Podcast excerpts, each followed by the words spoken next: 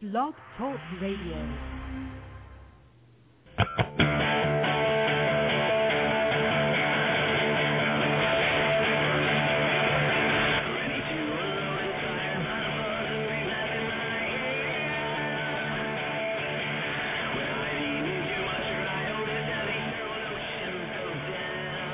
Tonight on Ready to Unload with Cal and Sam Pete on October the 12th, 2010. Welcome to the show, the RTU boys. That's us. We'll be knee deep in the Major League Baseball playoffs as the Yankees sweep their way to the ALCS. We'll find out who they're playing in the ALCS as the Rangers and Rays do battle as we speak. Little hint, it's 1-0 Rangers right now. Clipley is dominating. We'll get into the Jets and the Giants with their big wins, and we'll speculate on when the first Subway Series Super Bowl article will be written. It's any day now if Myers has his way in the Daily News. And we'll talk about their big wins, and we'll talk about their upcoming games, and we'll go around the NFL a little bit as well. Then we're going to talk about jinxes in the RTU Fun Load tonight. Everybody knows what a jinx is. Everybody tries to jinx a team, reverse jinx a team, double reverse, triple back somersault jinx a team. We're going to talk about the jinxes how to jinx the team properly. I even have a request from my um, Miami Dolphin fan friend to jinx the Jets. Not going to happen, Dave. And of course, we'll have Dave Rutley on, different Dave, from ffadvisor.com in the Fantasy 5 spot. We'll have the Swami. We'll have your calls. The number to call, 424-220-1817. It's Tuesday night, 9 o'clock. We are Cal and Sam Pete. We are ready to unload.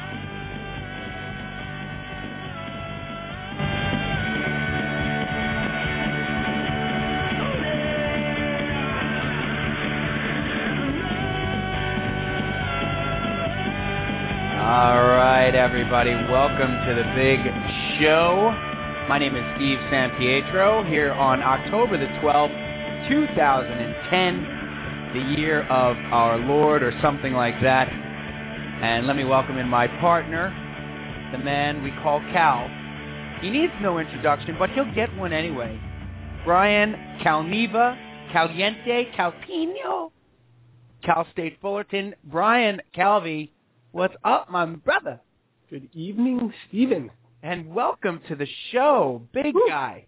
Big guy. Yeah. We're not doing episode numbers anymore, Cal, so we're just calling it the 10-12-2010 show. Episode 10, 12, 10. That's correct. Star Too- date, too bad we- 10-12-10. Yeah, too bad we didn't do the show on Sunday. Why? 10, 10, 10. 10-10-10, yes.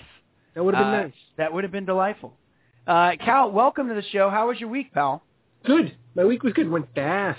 These It weeks was are going great. fast, Steve. Very fast. You're telling me. yeah, I know. As I'm awaiting baby boy Sam Pete, I you know. are telling me the weeks are going very fast. And Um, everybody, everybody's good over there, right? Everybody's So good. far, so So good? far, so good. So far, so good. He's uh, he's uh, still on schedule, on target. Stay on target. Beautiful. That'll be the first uh, of a myriad of Star Wars references I will use, I'm sure, with my child.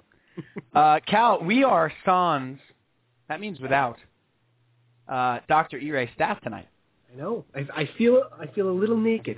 There's I a have to say. disturbance in the force. We are without our uh, our producer, the guy who keeps us on track. So stay tuned for two hours of Yankee bashing, of Islander talk, and and the glorification and the, and the complete breaking down of the Met front office situation. Listen, if, if anybody out there has ever seen the movie Home Alone, that's kind of what this is going to be like tonight. Right, Cal just smacked his face with the aftershave while looking in the mirror. No, Dr. Uray is not able to be with us. He will be back next week. Uh, but uh, we are flying solo tonight and a lot to talk about, Cal. So let's get right into it, my friend. Let's not dither. Let's No. not dilly-dally. no, there's no time for that. There's no time to wallow in the mire. Ooh. Jim Morrison. The song. Yeah. Yes, uh, we want to start with the big unload. We're going to talk about the Jets a little bit. We're going to talk about football a little bit. We're going to talk about Brett Favre a little bit. Uh, the number to call, 424-220-1817. Later on in the show, we're going to hear from Dave Rutley from ffadvisor.com. We're going to hear from Count Broccoli, also known as the Swami. He had a 4 and 3 week. He was above 500, uh, although his lead pipe lock of the week, not so much. What was that again? Right, the lead lead pipe lock of the, the lockdown, the count, Yeah, the which count one did- Lockley. Count Broccoli's Count Lockley. Count Broccoli's Count on it. I like am thinking that. of a bunch of names for this. But anyway, I like, Cal, I like Count Lockley. Count Lockley. Cal, last night, uh, the Jets uh, get a win against the Minnesota Vikings. They go to four and one. The big story to take out of this, Cal, to me, we were talking about this before we came on the air, was Darrell Revis. Darrell Revis. I was at the game uh, for a half. I had to leave because I was soaked to the bone Yeah, we'll get to that later. right by the monsoon. But Cal, what is Rex Ryan doing with Revis? And you could tell right away that he had no business playing yesterday, Cal, because he wasn't on Randy Moss right away. Yeah, I don't know. I don't. I don't quite understand what they're doing with Revis this year. I mean, he had the holdout. He missed all of training camp. He got hurt. He, he played the Baltimore game. He was okay, and then he got hurt in the game, in the second game against New England. He missed uh, two weeks, right? Yeah. Yeah. Is it two weeks now? Yep. He missed two weeks. Two and a half, because he, I mean, he went Two out and a at halftime of the Patriot game. Right. And now uh, they announced that he was going to come back last night, but he was not going to cover Moss. So right away the red flag goes up. Yeah, huge. Why, you know, he's the best cornerback in the league. Why would he not go against Moss? And then, you know, they tried to sell you some bill of goods about Cromartie shut him down, shut Moss down in the last game, which he did. And I think Cromartie played well last night, except for that one play. Right. But there's something not right with Revis. And why do they keep trotting him out there? You asked the question, and I'm going to just throw it right back at you. What What's Rex Ryan doing, Steve? Well, you know, Rich Domini uh, on ESPN New York wrote an interesting piece about how Rex sort of is a player's coach, but he failed last night as a player's coach. And I and I and I I am often reluctant to credit Rich Domini with anything other than knowing how to type. Uh, but Wow. Domini, yeah, not a fan, not a fan. Okay. Never heard of him, not a fan.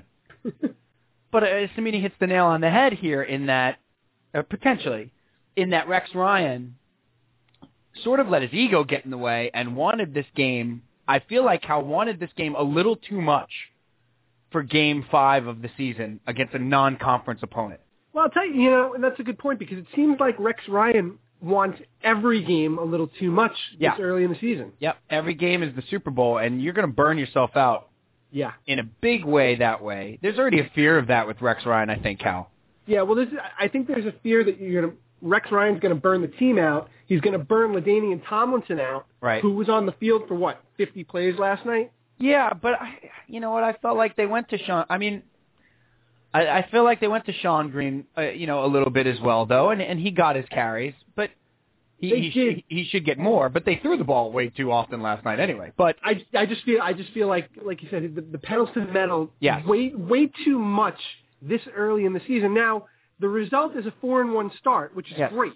Yep. That's that's what you want. Yep. But you also have to think long term, and the ultimate goal for this team is to win the Super Bowl, and you got to make sure you've got enough gas left in the tank, and that all of your pieces are healthy in over the long haul in order to get to that point. Right. And I don't. He might be sacrificing a little bit of that in the short term. and that's what you know. That's one of your biggest pieces. I mean, one of your largest pieces is obviously your best defensive player. That's Darrell Revis. So did you sac? And and also, yeah, he's a player's coach, Cal. But Samiti brought this up as well. Like, how much is he thinking about the player here? You know, or is Rex Ryan still pissed at Darrell Revis for holding out? Well, that's a good question. And then the other question is, did Re- did Darrell Revis want to play last night?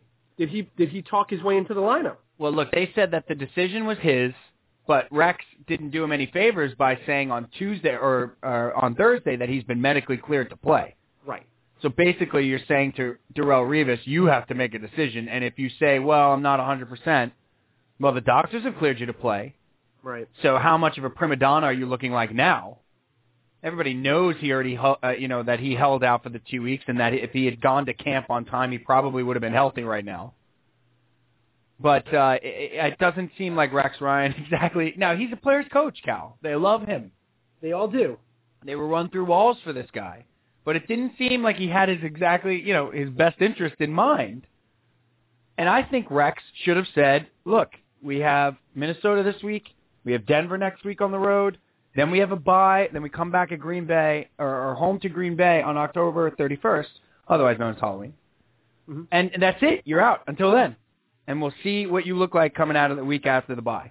Yeah. And and and everybody knows hamstrings are, are tricky injuries. Tricky, You know, as Run DMC would say, it's tricky. That- not Darren McFadden. That's right. No, but uh, old school Run DMC. That's right. Uh, Uh, I think they should have held him out. It it remains to be now. Of course, we hear today that his hamstring is swollen.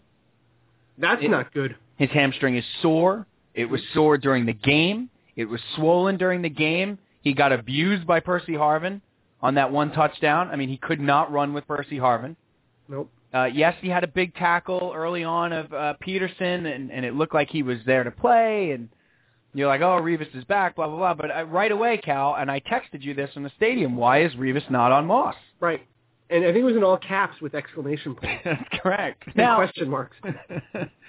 now the, the Jets do win this game 29 to 20. The other interesting thing, Cal, that we took out of this is, uh, as I said, I, I had to leave at halftime because we got caught in the monsoon, could not get out of our seats fast enough.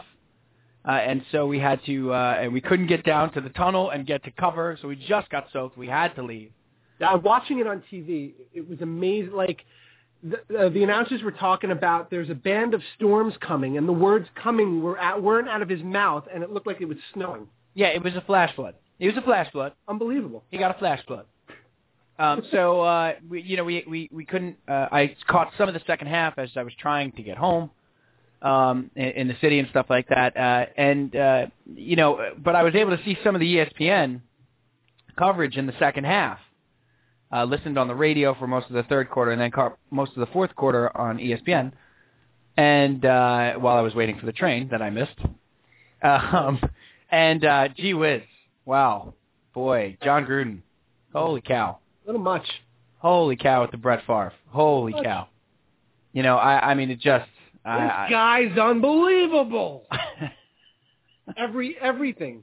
John Gruden, a University of Dayton alumni, Cal. No kidding. Yeah, that's right. He is a proud Dayton Flyer, just like me.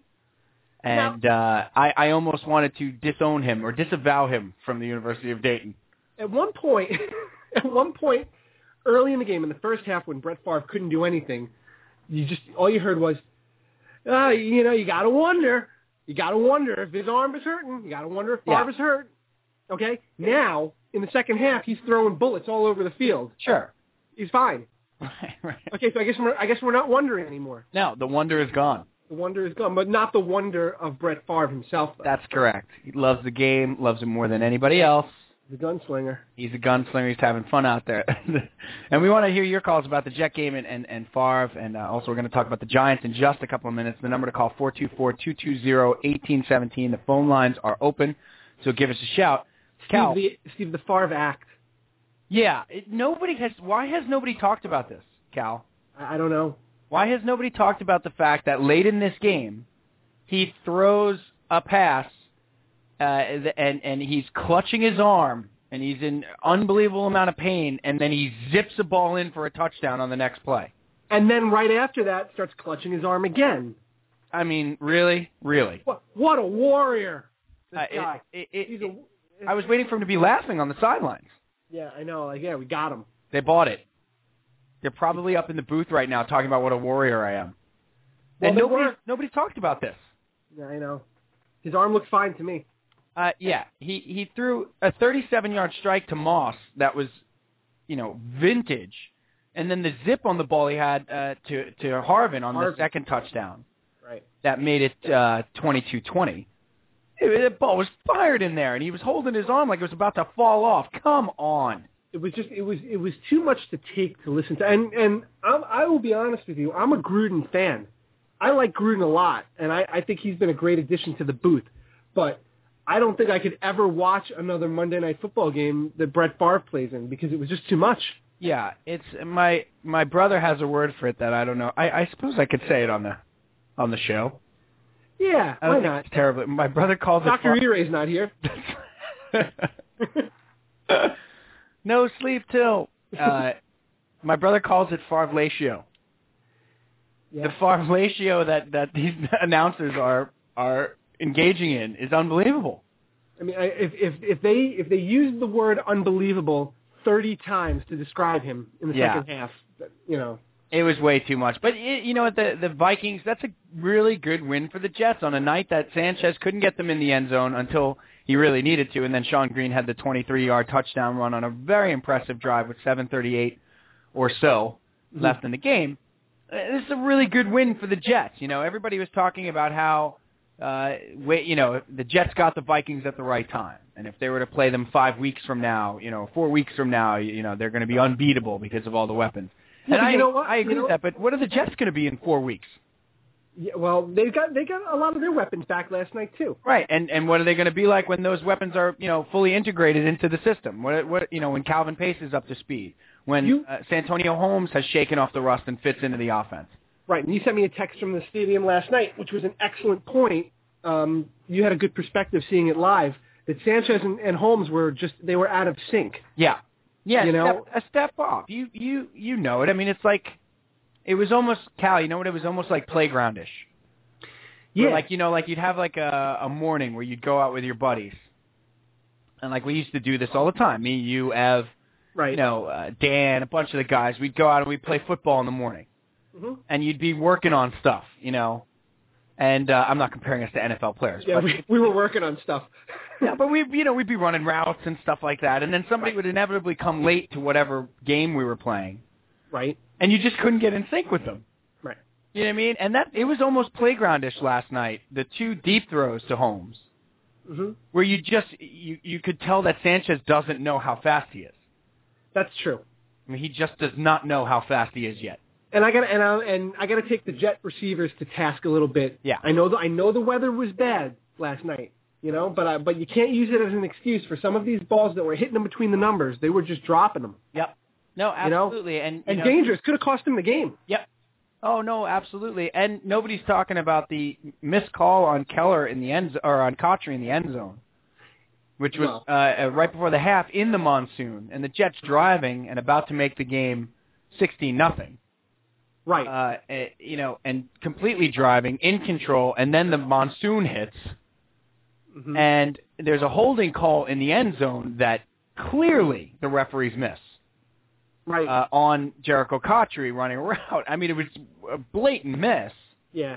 And uh, and you know if they get the touchdown there, they have a first and goal at the one. They go into the half and they're getting the ball and they're up, you know, sixteen nothing or whatever. Maybe that game never gets that close. But if you know shoulda coulda wouldas, you know, if Percy Harvin catches that ball where he you know uh, has Revis on the ground, and then maybe you know the maybe the the Vikings win that game. So Look, I'm a big believer in these things all even out. Yeah. You know. Yep. No, I totally agree. And and the Jets defense did got to stop when it needed to. Uh, Lowry with the now. Let me ask you. Let's close up on the Jets with this, Cal. Low- Lowry gets that pick at the end of the game, and this is we'll open this up to all football fans. Uh huh. If you saw it, Jets up two, up 22-20. Got a minute thirty left in the game. Vikings have the ball, have no timeouts. It's a third and five or third and six. Brett Favre drops back and pulls a Brett Favre Right. uh, and remembers that he's Brett Favre Right. and exposes himself. uh, oh boy. see Oh Nelly. what I did? And uh, Lowry, Dwight Lowry, the cornerback for the Jets, picks the ball off and returns it for a touchdown. So there's been a lot of scuttlebutt today, Cal. Yeah. You know how they like to scuttle, and you know how they like to butt. And and they've done both of these at the same time. Correct. That uh, Dwight Lowry should take a knee there, intercept the ball, take a knee. Jets take three knees, and the game's over. Okay. What's your what? What do you do? What do you do, Hot Shot? Pop quiz, hot shot. Pop, pop quiz, man. What do you do, Cal? well, here's the thing. It made it a nine-point game, so it, it put the ball back uh, in, Minnes- in you know in Favre's hands, needing two scores with a minute and a half left and no timeouts. If it had been an eight-point game, if the touchdown would have made it an eight-point game, what you have to do at that point is take a knee Yes. and then you run the clock out. But to make it, but but because it was a two uh, two possession game, I don't see the harm in it. How do you ta- how do you take a knee at that point? If you've got the ball and there's nobody between you and the end zone, how do you not take that? Yeah. How do you tell the defensive player not to score there? Right. I, no, I agree with you, but You know, you could make a case that he takes a knee, the game's over. the Jets kneel on the ball three times, and the game's over. And then a lot of people go home uh, unhappy, Well, it, then it, then it becomes a gambling situation. a little lighter in the wallet. That's correct. Because with that touchdown and with that defensive score, uh, uh, fantasy people win because the Jets provide them with a defensive touchdown. I actually won on that score. Did you really? Yeah, we were talking about how Moss killed both of us last night. Oh, that's right. Yeah, well, that actually changed the changed the outcome of the game. And you won because of that. And I did not not in a in a different situation, not the one that you're familiar with. Right. anyway, I am in I am in more than one. right. I see. Uh, and uh, well, we're, we're talking about we're not talking about anything really bad. We're talking about No, no, no, no, no. I'm I'm I'm not fantasy monogamous. fantasy. I'm a fantasy polygamist. yeah, so am I. You went. You you made that sound so nefarious, though. That was fantastic. I know. Well, you know, it's all about double entendres. Yes. Uh, but if you're a gambling man, they cover the spread with that. They did. Anyway, Let, let's just hope uh, uh, Dwight Lowry is not. no. Let's. Four two four two two zero eighteen seventeen. The phone lines are open. Give us a shout about the Jets, the Giants, the NFL. Uh, we're going to be talking about the Yankees in a Before couple we get to the minutes. Giants, yes, I'm going to give you a little breaking news. break it. We hearken back to our, uh, you know, early days of the show where we used to do live play-by-play. That's correct. Um, the Rangers just took a 2-1 lead on Tampa Bay in the fourth inning. A two-one lead. All Yes. right, so the Rays had come back and tied that game at one. The Rays tied it at one, and uh, Texas just took a 2-1 lead on a throw into left field. Uh, the guy on Texas was trying to steal third base, and Tampa threw, Ah. and Tampa threw it away, and now it's 2-1. Kelly Shopik Kelly Shopik. throws the ball away. They're playing tight, Cal. Little tight. Texas is not. Texas looks very loose, which is Yeah. which is interesting because I thought Texas would be the tighter team. especially considering Texas, uh, you know, is going for their first ever franchise playoff series victory, Yeah, we'll get more. and they're on the road. yes, we'll get more into that later. I told you, I told you, Tampa Cal. What did I tell you? Tampa Bay, be, or Tampa Bay Yeah, a being lot at of things. home is like being on the road. That's true. They're better off on the road. They have So, yeah, no home yeah. field advantage. It doesn't look like a hot crowd, I have to say. so Mark Anthony's not singing the national anthem down there, Oh, only in Miami. right? They may I have don't- like Stephen Edie Gourmet doing the national anthem. Are they still alive? Uh, yeah, they are See, actually. this is we, why this is yet another reason we need Doctor E right here. to confirm if Steve and Edie are alive. That's correct. To play live or dead with uh, with Doctor E Ray Stat. That's a new segment. Alive. alive or dead with Doctor E Ray Stat, but like the sports version of it. So like you Oh, get right. like, somebody call up and be like Dave Parker, Right. alive Mhm. or dead. Uh, he's alive. Well, he did enough cocaine in the '70s that one could question that. Moving- How Moving on. about those Giants? How about the Giants? Speaking of cocaine, Oh no. no, what? What did I do? What? What did I say? Uh, the New York Football Giants uh, are back, Cal. Yeah, they look good, huh? They are back, and they beat the crap out of the Texans.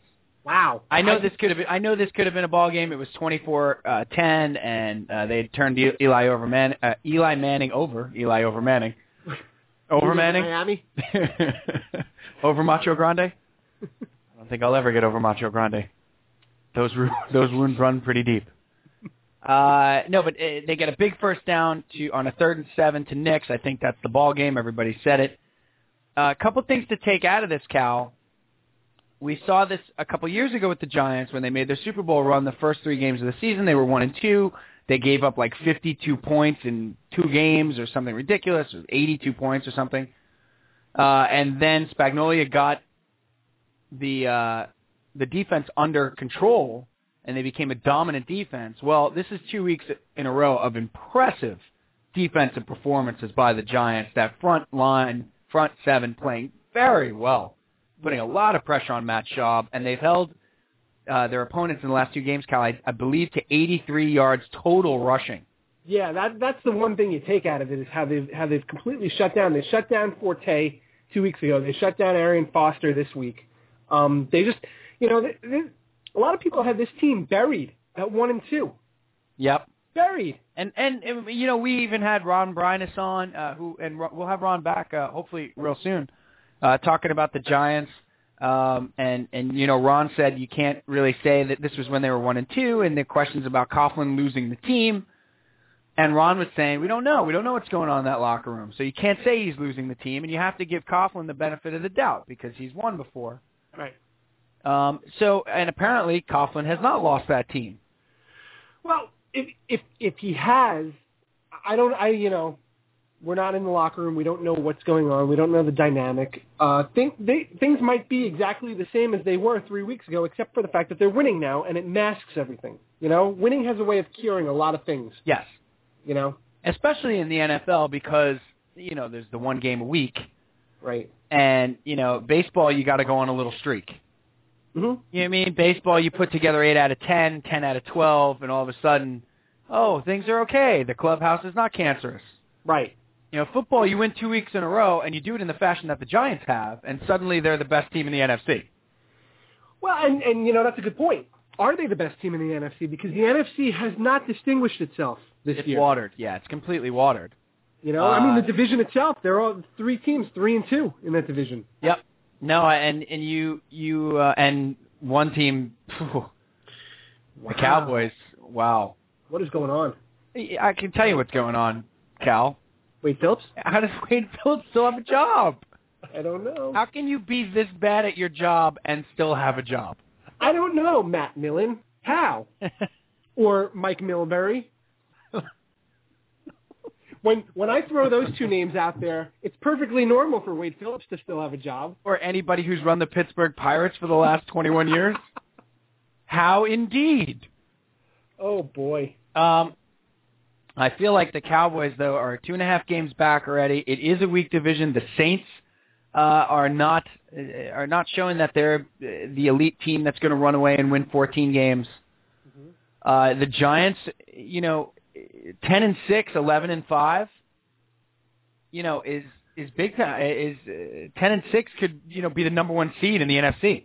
I think the thing they're going to have to watch out for though, um, and and I don't want to write Dallas off just yet. 'cause Right. It's still early.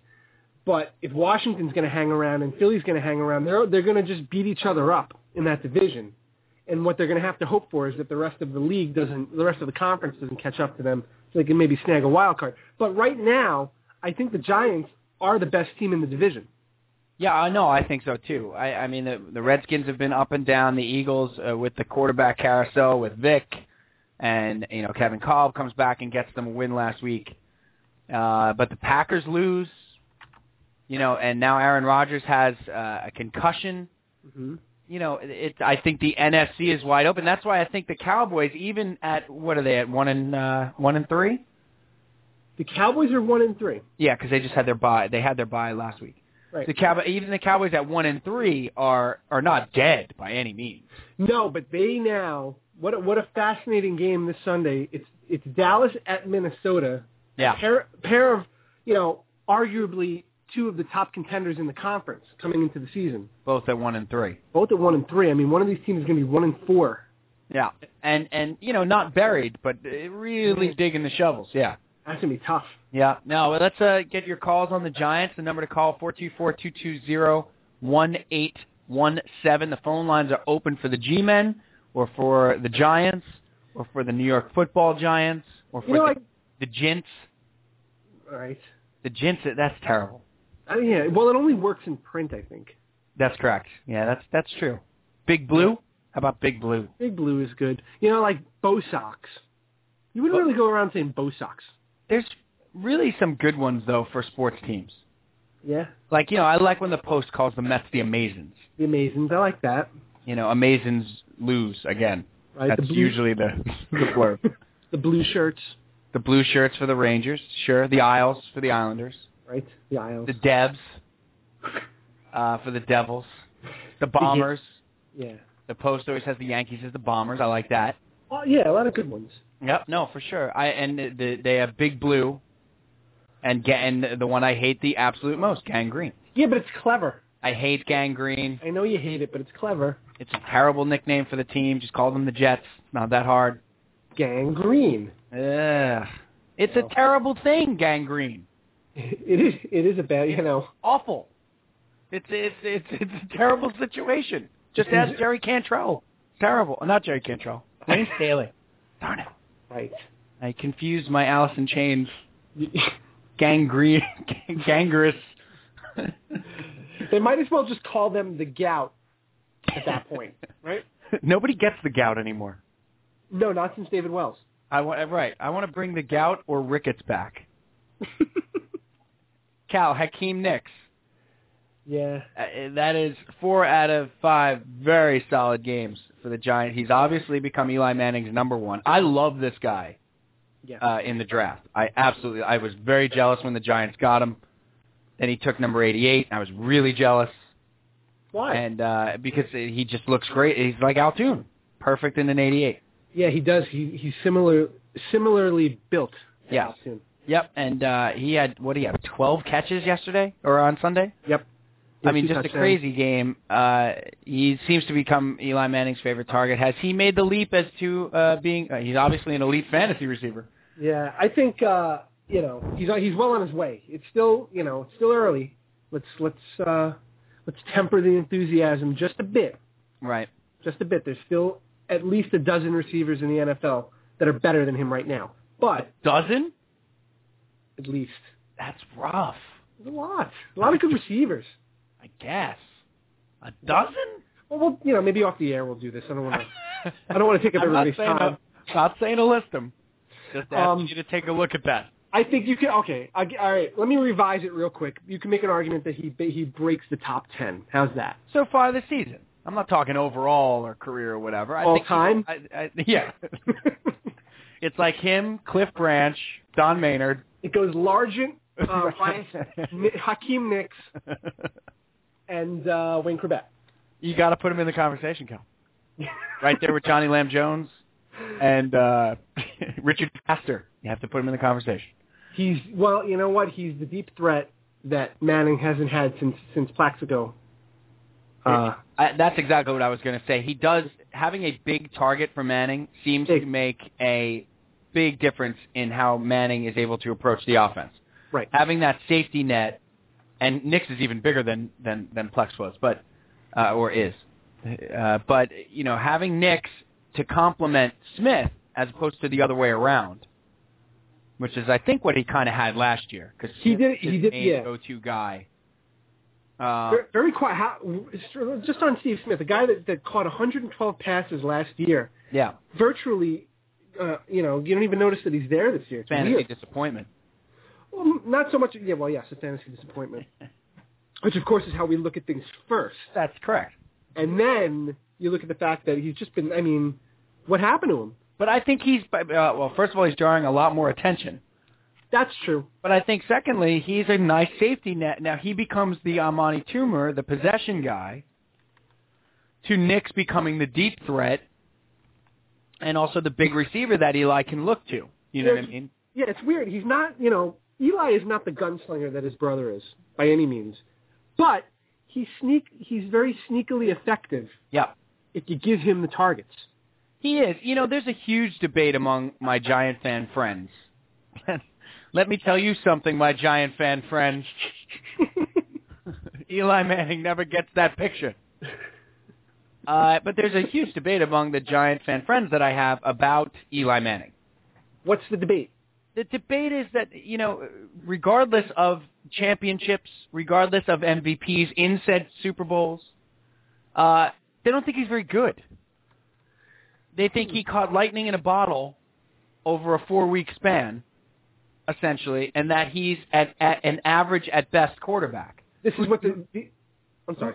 No, I was just gonna say, who does the biggest thing that drives them, seems to drive them crazy is not even the lack of accuracy or, or something like that. It's not even some. It's it's a demeanor and a way he carries himself and the aw shucks sort of mentality that he seems to have. That you know they don't think he'll ever be a big time quarterback.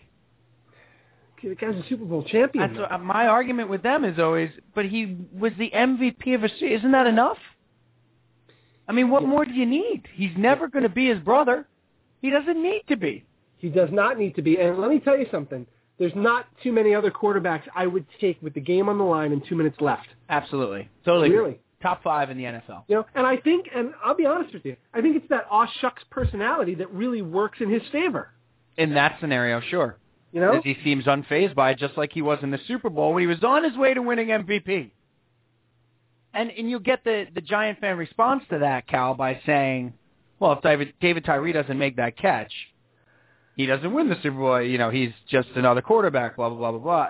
I, and I my response is always, if he doesn't escape two sacks Right. on the same play, Right. and keep that play alive and make that throw, then we're not having this conversation. So he it wasn't like he was an innocent bystander. Yeah. You know, but regardless, Cal, that's too regardless. That's my quota. Um, They cancel each other out, by the way. yes, right. you can't say that he's not. He's a championship quarterback. I don't understand what more giant and giant fans are very fickle. We have talked about this front runner thing, Cal. Yeah. Very fickle. Yeah. Another- you know, like he's not good enough for you now. He won. He was Super Bowl. I'll never Yeah. forget when McWalters, who, uh, for those of you who don't know, is a, is a friend of ours and is probably the biggest Giant fan we know, right? Uh, I would think. I mean, the biggest Giant fan I've ever met. Uh, in in Cal, I think e- easily the biggest Giant fan I know. He's a junkie, Yeah, oh yeah, no, absolutely. and what he said when they drafted Eli Manning to me is still still holds true. He never has to be his brother, but I think he'll be good enough for me to win, and that's all you need. Now, but now when you talk about your giant fan friends, are you, are you talking about Kev or or these are the other giant? No, no, no. These are other. These are, Kev loves. Kev's Kev's bought into the Manning. Okay. He got the jersey. He, you know, he's he's he's all in. I'm talking about a, a lot, and and these are longtime Giant fans. Yeah. I mean, these are not you know two weeks ago Giant fans. You know, or or got on the bandwagon in '07 when they beat the Pats. These are lifelong Giant fans who just don't ever think he's going to be eh, a leader of men. That's how my one friend put it to me. He's not a leader of men. Well, you know they I say, said, well, he's not taking a hill. but he already is. It, enough of I know. this. Enough of this. He's not going to be. He's already won a Super Bowl. He's taken them to the playoffs multiple times. What more does the man need to do? Oh boy, You want to go Duke on it from Rocky? We got to get that clip. I know. That man took a beating like I ain't never seen, and he kept on coming. Where's our producer? Let, where is our producer? If he was here, he would have done this. You know, every time I hear this bell, I think there's some sort of Yankee giveaway. No, we are not giving away tickets to the ALCS. We don't want the 11th caller right now. We'll take one. Take the first call. Yes, it's time to talk about the New York Yankees. The phone lines are open to talk Yankees, talk Jets, Giants, whatever you want to talk about. 424-220-1817 here on October the 12th, 2010. And, of course, ready to unload with Colin Stan Pete. Stamped. Now, What do you like the best, by the way? Do you like um do you like Yanktober? do you like Doctober in honor of Roy Halladay? or do you like Frenchtober in or- in honor of uh, Jeff Francoeur driving in the first run of the postseason? Those are the three that I've heard. th- are those my only three options? So, well, those are the, if, i- unless you have one of- better than those three. How about, uh, oh, boy. Uh, no, I don't. No. Longtober, if Longoria does something. No. Okay. Uh, the Yan- I, I think it's Yanktober it's got to be Yanktober. until they are no longer the defending champions. I And think- uh, of course, the I Yankees. uh, You know, Cal. We talked about it on the program. Uh, The Yankees go in and sweep Minnesota. They own Minnesota. yeah, but I didn't think it'd be that easy. I didn't think the ownership would. Uh, I mean, man, they had the title, the lease, they had everything. Wow. They locked the doors. now you Didn't even can't give leave. Didn't even give him a chance. Now they went. That was a hit. I mean, that was a, that was two to the head. Wow. And you know, and it's funny because Minnesota jumped out in game one, four nothing. Yep. And right away you're thinking, wow, they've you know these the demons. They, they, they've they've conquered the demons. In the Because new they- stadium, right? New stadium. Liriano was pitching good. The crowd was going crazy. They got to CC early. Right. and and and the Yankees just decided, you know what? Not so much. We've Let's had look- enough. Yeah, that was, this is cute. All right, you know you had your fun, Minnesotians. All right, we're, we're, it's, it's time for us to it's, it's time for Yanktober to start. That's right. And they officially kicked off Yanktober with that comeback win in Game One. And, And- that was it. Eh, eh, yeah, and that was really once that four nothing lead was blown, or three nothing lead, and then the Yankees went ahead four three, and then Right, the I'm Twins sorry. It's- eh, right the Twins tied it at four with that bases loaded walk. Right, Sabathia just melted down, and it was a And- rookie, Danny Valencia. Danny Valencia, and you you had the feeling that this is it. That if the Twins are going to make this a series, if they are going to exercise the demons, uh, if there is going to be a series, they had to get a big hit right there. Right, and they had and they had Jim Tomey, Jim Tomey, well, p- potential Hall of Famer Jim Tomey up with the bases loaded. No, is that not in that spot, Cal? Yeah, after Valencia walked, Tomey came up. No, it's not. It was uh, Kadir, not Kadir, Kubel. Kubel, are you sure? It was Kubel. I could have sworn it was Tomey. It was not Tommy because it was not a lefty; it was a righty.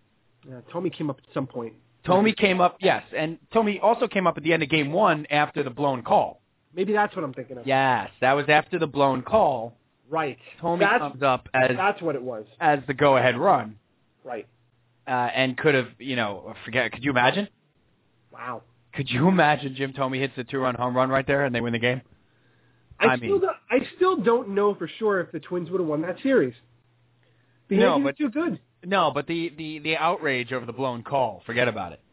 Oh, I mean, well, Yankee fans would have been apoplectic, yeah. and uh, you know the Steinbrenners would have bought the uh, uh, umpiring union and and just put uh, all their own guys in for the next robot. They would put robots in. That's correct. They would. Uh, you know, i- interesting thing. uh, I, I thought that was the series, Cal. I thought when they did not score there, they only tied it four-four. They had CC on the ropes, and I think it was Kubel who struck out.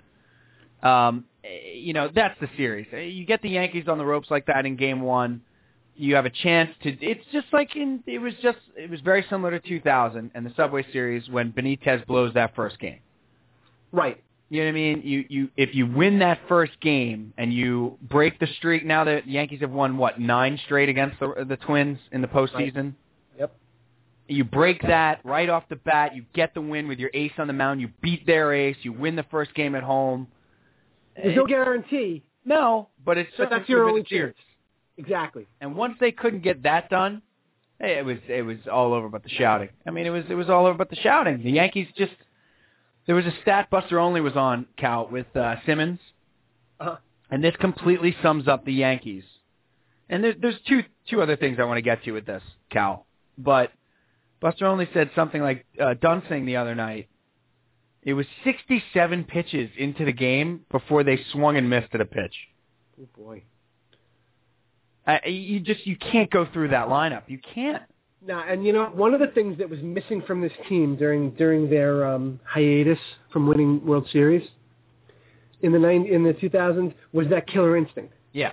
You know, and I mean, in the in the 90s and, and early 2000, when you know, the year 2000 when they won, they had that killer instinct, and it was just like the team was down, and the, and the Yankees would just kind of step on them, Yep. Step And- on their and- throat. They were, step on their throat, and, Yeah. and just end it. Or same thing, if a team opened the door a crack, you know, um, I'm I'm coming in from outside. Let me just, you know, oh, I left the door open a little bit. Let me go Oh, close. yeah. Boom, yeah. You make the one error and it's forget over. about it. It's over. Look at the again. We go back to that series uh, because it's still so very painful for Cal and I. But you go back to that series and the Timo Perez not running on the Zeal, you know, on the on the Zeal uh, non-home run. And and that's the mistake you and and and uh, the reason I bring that up, Cal, is they seem to have that back. They had it last year. They've got it back, in the postseason. They have that back. You make that mistake again. You have to play perfect. and that is that is an incredibly dangerous quality to have. Yeah. if, if you're a team that's playing the Yankees, you almost have to play mistake free, You got to play a perfect game. you know, in, or, in order to in order to beat them. And you got to and you got to take an early lead. You know, whoever winds up playing the Yankees in the next round, I, I, Tampa or Texas, I don't think they're going to have a shot unless they can get to the Yankees early in the series. Well, let's talk about that. Let's talk about their next opponent. And then I just do want to say one thing. Remind me, please. One thing about you're looking at the Twins lineup, you're looking at the Yankees lineup, and you're looking at like the Twins getting beat in Game Two by like Lance Berkman. Right. okay, who was an afterthought at the trade deadline, an afterthought, a $7.5 million afterthought that the Yankees and nobody else really, except maybe the Red Sox or the Dodgers, can afford. Right. And the Twins cannot. And the Twins' big bat in this series is a 41-year-old Jim Tomey, who That's looked true. like he was stretching to play golf. You know, trying to stretch his back out to play the front nine somewhere at at a course out out east on Long Island and not and you know I gotta say I gotta give credit to Buster only because he said that he said he was standing you know next to the batting cage before the series started, and Jim Tomey looked like he was getting loose like his back was so bad he looked like an old golfer yeah, like just trying to get just swinging the bat so slow and that's their big guy right. and I'm again, I'm not going to say it's unfair. You know, in fact, I want to give Cashman credit. Look at those two deadline moves he made. You know, he went and got Austin Kearns, who is not who's proven not to be a great move. But why not? You throw spaghetti at the wall, sometimes it sticks. Right. But he went and got Lance Berkman, and he went and got Kerry Wood. Lance, well, Lance Berkman just won him a playoff game, so Well- that that trade is immediately worth it. Yeah, but if they would have called that uh, that pitch a strike right before the hit, Yeah, but he had hit a home run already in that game. You know what I mean? I know. But if So they had- you know, Lance Berkman, who who grew up in, te- we've talked about it on the show, grew up in Texas, was playing for the Houston Astros, his hometown team. Mhm. Yet it was his dream to be a Yankee. Uh, but Berkman has already and, and may actually go back to Houston as a free agent. right. That's right. But his, you know, i i that trade has paid for itself, and Kerry Wood is completely. Kerry Wood's the eighth inning guy. He is, but you know, he he was a little shaky in Game Three. Still, Cal, he has solidified that bullpen. He absolutely has. I know. And these are two little deadline deals that only the Yankees can really make because of their fle- uh, payroll flexibility and stuff. I mean, they took on $7.5 million in salary for Lance Berkman. What was it that I'm, I was going to remind you later, or I just did it. so not have to? I'm speaking in fluent Stengalese tonight, apparently. Apparently, Casey Stengel used to, you know, s- uh, speak this way, where he would be talking about one point, he'd remind you to get to another point, but then he'd go right into that point.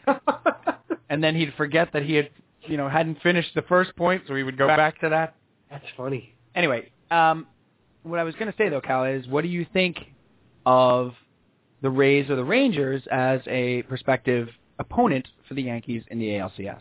And doesn't matter. Uh, honestly, I don't think it matters.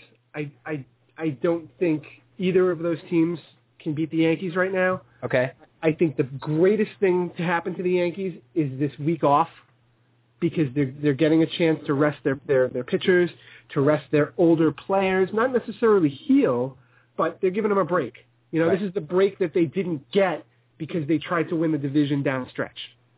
Okay. And so play the part of Dr. E. Ray Stat, our Yankee fan in residence or resident Yankee fan. Okay. uh, and tell me who would you rather have now. Put your put your Dr. E-Ray uh, stethoscope on.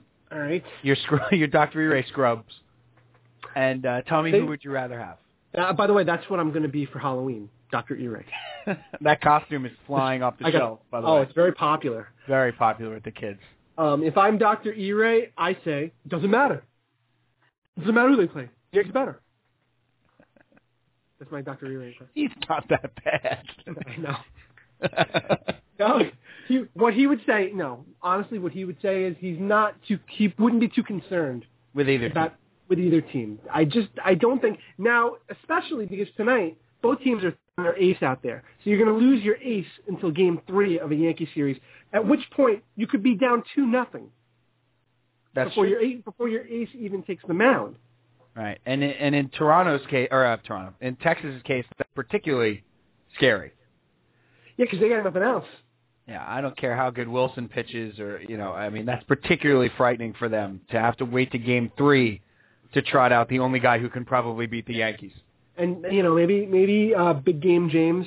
Let's we could we could retire that nickname for a while. Big Game Big Game James Shield. Yeah, I think that can go. Yeah, let's let's put it, let's put that on the shelf. I'm for just now. looking forward to when he's a Met next year, when we when we, we trade Ike Davis and and Wilmer Flores for uh, James Shields.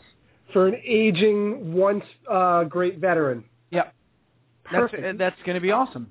He's a perfect candidate for that. He is a perfect uh, fit for the New York Metropolitans. Uh, I, I think that's the biggest aspect of this, Cal. I think the biggest aspect of this is that both these teams have had to go to a game five, and they have their aces going today. The ALCS starts on Friday. CC Sabathia with like 11 days rest, Yeah. um, you know, gets to gets to go, and, and Hughes p- pitched brilliantly the other night. Yeah, And it- all, all, we, you know, we went into that with questions about how Hughes would perform. He was fine. Well, he told us where to go and how to get there. Yeah, he did. Um, and you know, Pettit is Pettit. I mean, he just he never stops. No. I you you feel like Pettit and Rivera are just gonna it's gonna be happening for the rest of my life. Pretty much. It'll never end. And now you got Burnett. Now Burnett has to come back in the next series. He has to pitch in game four. Right. What do you- what can we expect out of Burnett? Well, What do you if think? if if uh, somebody wins the game with a walk off, probably a pie to his face. Okay. AJ will definitely do that. But other than that, what He'll- what does he give the team? He'll talk to himself a lot. Right. Uh, he'll admonish himself on the mound. Will you get an uninte- uh, an unintelligible post game interview where he just mumbles under his breath? You- Depends on how many runs he gives up in the first inning. Okay. Well, because I heard him today in an interview, and he didn't give up any runs today, and I couldn't understand him. uh, my bigger question would be, I knew they were going to put Burnett in that four spot, as because you you can't go with three starters in the ALCS. You, you really do have to go with four. I mean, if you're desperate and you're down 3-0 or, you know, then Well, let- maybe you bring somebody back on three games rest. But Well, but Three if days you remember, but if you remember, Steve, last year they had that quirk in the schedule where they had an extra day off Yep. and that allowed them to do that. right, they can't this year. No. My bigger question would be who's going to catch him because the it's icy between uh, Mr. Burnett and uh, Georgie. I know. Posada. Who's going to catch him? Do you start Cervelli in that game No. and DH Posada? No, you got to start Posada. You have to, right? You absolutely have to. I think it also depends on who you're playing, too, And- Cal. Because if you're playing the Rays, uh, and Burnett's on the mound and Posada's behind the plate, they may steal 25 bases. That's true. I think you almost have to start Cervelli there and DH Posada. Well, it also will. It would also matter if you're up 3-0 in the series.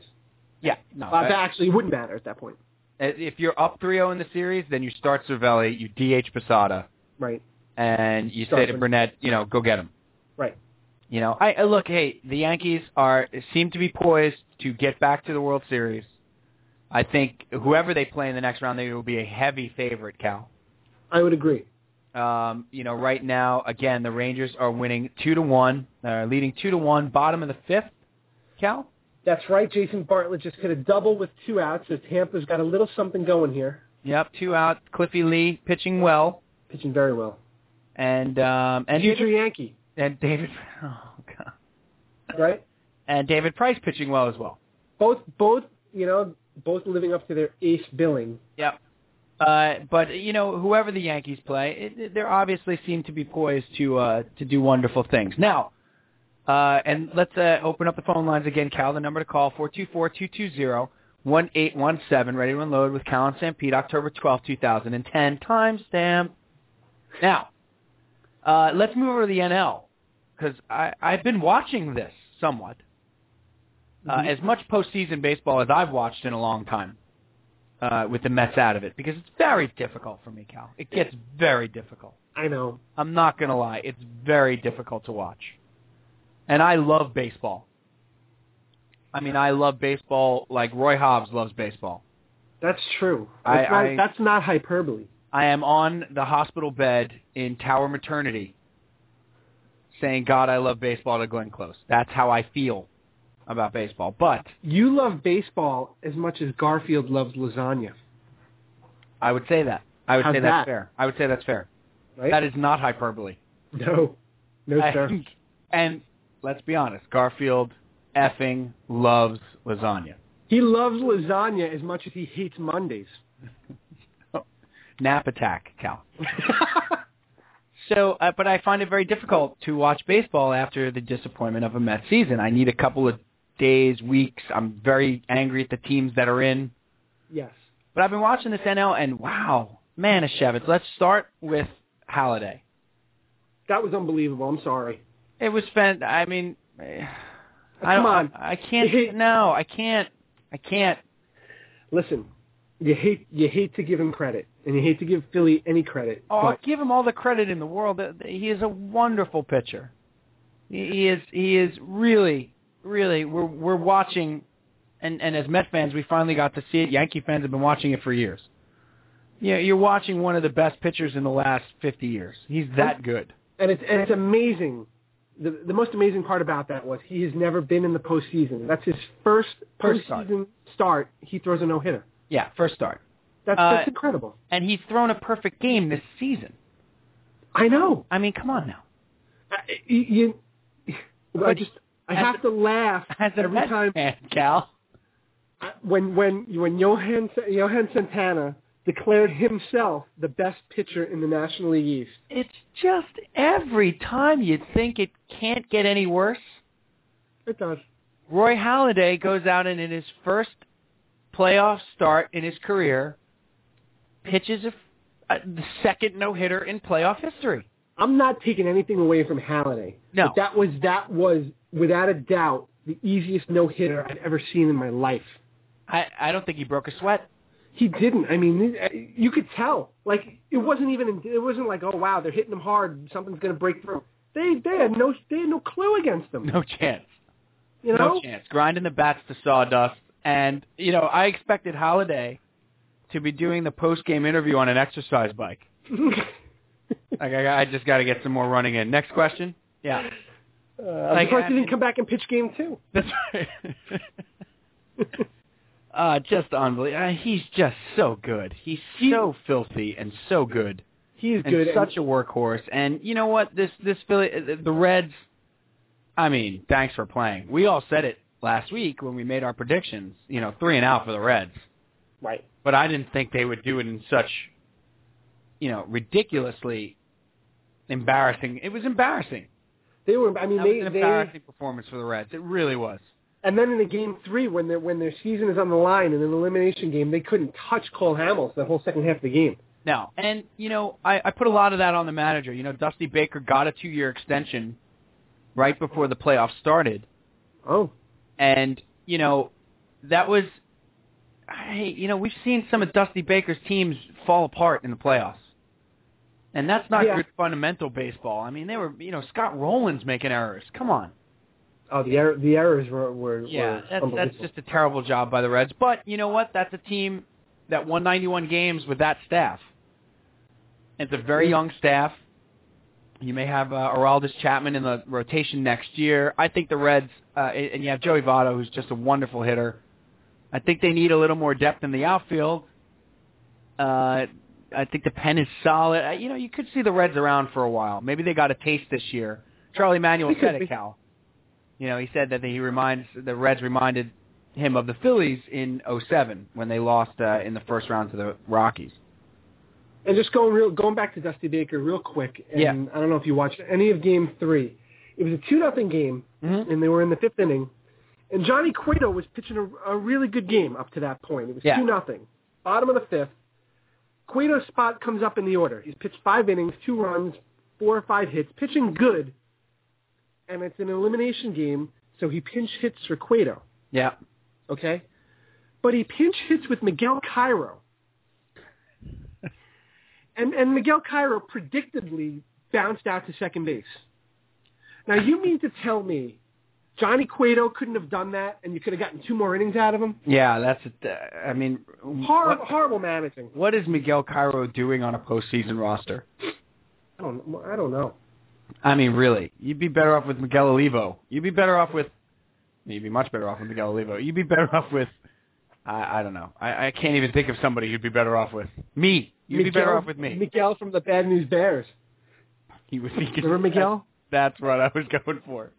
You would be better off with Miguel from the Bad News Bears than Miguel Cairo in that spot. That's that's he just got outmanaged, and and you know Charlie Manuel, the bumpkin that he is, uh, They just- supposedly they keep winning. which is another act, outmanages yet another guy. You In know, the another Phillies, year. the Phillies. the- I, I right now I'll I'll go on record and I'll say right now the Phillies are the best team in the playoffs right now and they would beat the Yankees if they if there was a rematch in the World Series. I think the Phillies are better right now. I can't say that, and I'll tell you why. Tell me why. Uh, Because that is the only lineup that is going to have a chance against those three pitchers. You mean H two O? That's yeah. You put this on the run uh, on the uh, the rundown for tonight. H two O. Yeah, you haven't heard of that. Ham- It's ha- uh, Halliday, Hamels, and Oswald. Uh, yeah, you see, yeah. you got you got two H's, right? Ham, Hamels and I Halliday. got- Those are I got two it. H's. yeah. No, I got it. And then O for for Oswald. Right. Well played. So you, so H two O. I see. I, I like the cut of your jib. Well played, sir. H2O, the best starting three since Atlanta's big three. Yeah. Yeah. Okay. Uh, I think so. yeah. think no, so. Okay. Uh, it looks like uh, we got a call on this, so let's go grab that. And uh, welcome to Ready to Unload with Cal and Sam Pete. You are on the air. Who's calling? Oh, we lost the caller. Hopefully they will call back. Was that my fault, Cal? Did I do that? Uh, no, I think it was me. Am I gonna go, am I gonna go with the sheepish uh, the sheepish uh, Steve Urkel on that one? Who me? Who me? Did I do that? Wow, it might have. Uh, referencing 1989. Here we go again. it was me, and uh, yeah, please call back whoever that was. Yes, please. Uh, it was nine one I'll, I'll get it right next time. yes, uh, please call back. We are without Dr. Ray Stat, who, uh, as we have said, is uh, our producer, our screener, our confidant, uh, and it Our may have nanny. been it, our nanny. It may have been uh, Dave Rutley. So uh, Dave uh, is coming on to do the Fantasy Five spot with us, Fantasy uh, FFAdvisor.com, and uh, but Cal, uh, just get, getting back to the National League. Real quick, uh, how about Brooks Conrad? Uh, Conrad, good day. Wow, That was good. That was a good day. what a what a oh boy. I'm sorry. Yeah, Simmons jumped on it and and went with the uh, Shawshank reference that Brooks was here. Oh my God. I, I I tell you what, I've seen Major League Baseball players have some bad days. Yikes! That was a That was bad bad. day. That was a rough, rough day. But uh, the the Giants do beat the the Braves, and uh, you know they send uh, Bobby Cox into retirement. Let's uh, let's take that call, Cal. Let's take that call. Hey, welcome to Ready to Unload. You are on the air with Cal and Stampede. Who's calling? Hello. Hello, are you there? Well, it appears that uh, we uh, the person is there, but is not speaking. So anyway, if you're there, Cal, are you Well, there? that's interesting. I know you're. I'm, yeah, there. I'm here. I see you, Cal. that's Boy, we are interesting. just. It is just very hard to take a call without uh, Doctor Ire here. Very hard. Let's try it now. Let's try it now. Hello, you are, and we lost it. No, oh boy. I don't know what's going on. Oh boy. 424-220-1817. We swear that's the number to call. and when you We call- ha- we are getting a call. We're just you know it's some technical difficulties. Yes, this is what happens when we are without our producer, Fafa Flunky. So uh, the Giants move on, Cal, and real quick, this is what I'm looking forward to: Halliday versus Lincecum, who many say Lincecum's game was better than Yeah, Halliday's a lot of hitter. A lot of debate on that. 14 strikeouts. What do you throw? Two hitter? Two hitter, complete game, complete domination. Yeah, but you know what? How about Derek Lowe matching him almost all the way? Yeah, no, Derek Lowe pitched. Bro- uh, he had a no hitter going into the sixth in Game Four too. Uh, and you know, Lowe pitched really, really well in that series. But uh, yeah, the the, the You know- Braves just did not have the ponies at that point. When you have to play Brooks Conrad at third base, It's You know, weird. and- Me- and- the Mets. Troy Gloss is your is your cleanup hitter there. You know, you're in trouble. yeah, there, there was. It was tough. I mean, they gave it a good run. Then Billy Wagner got hurt.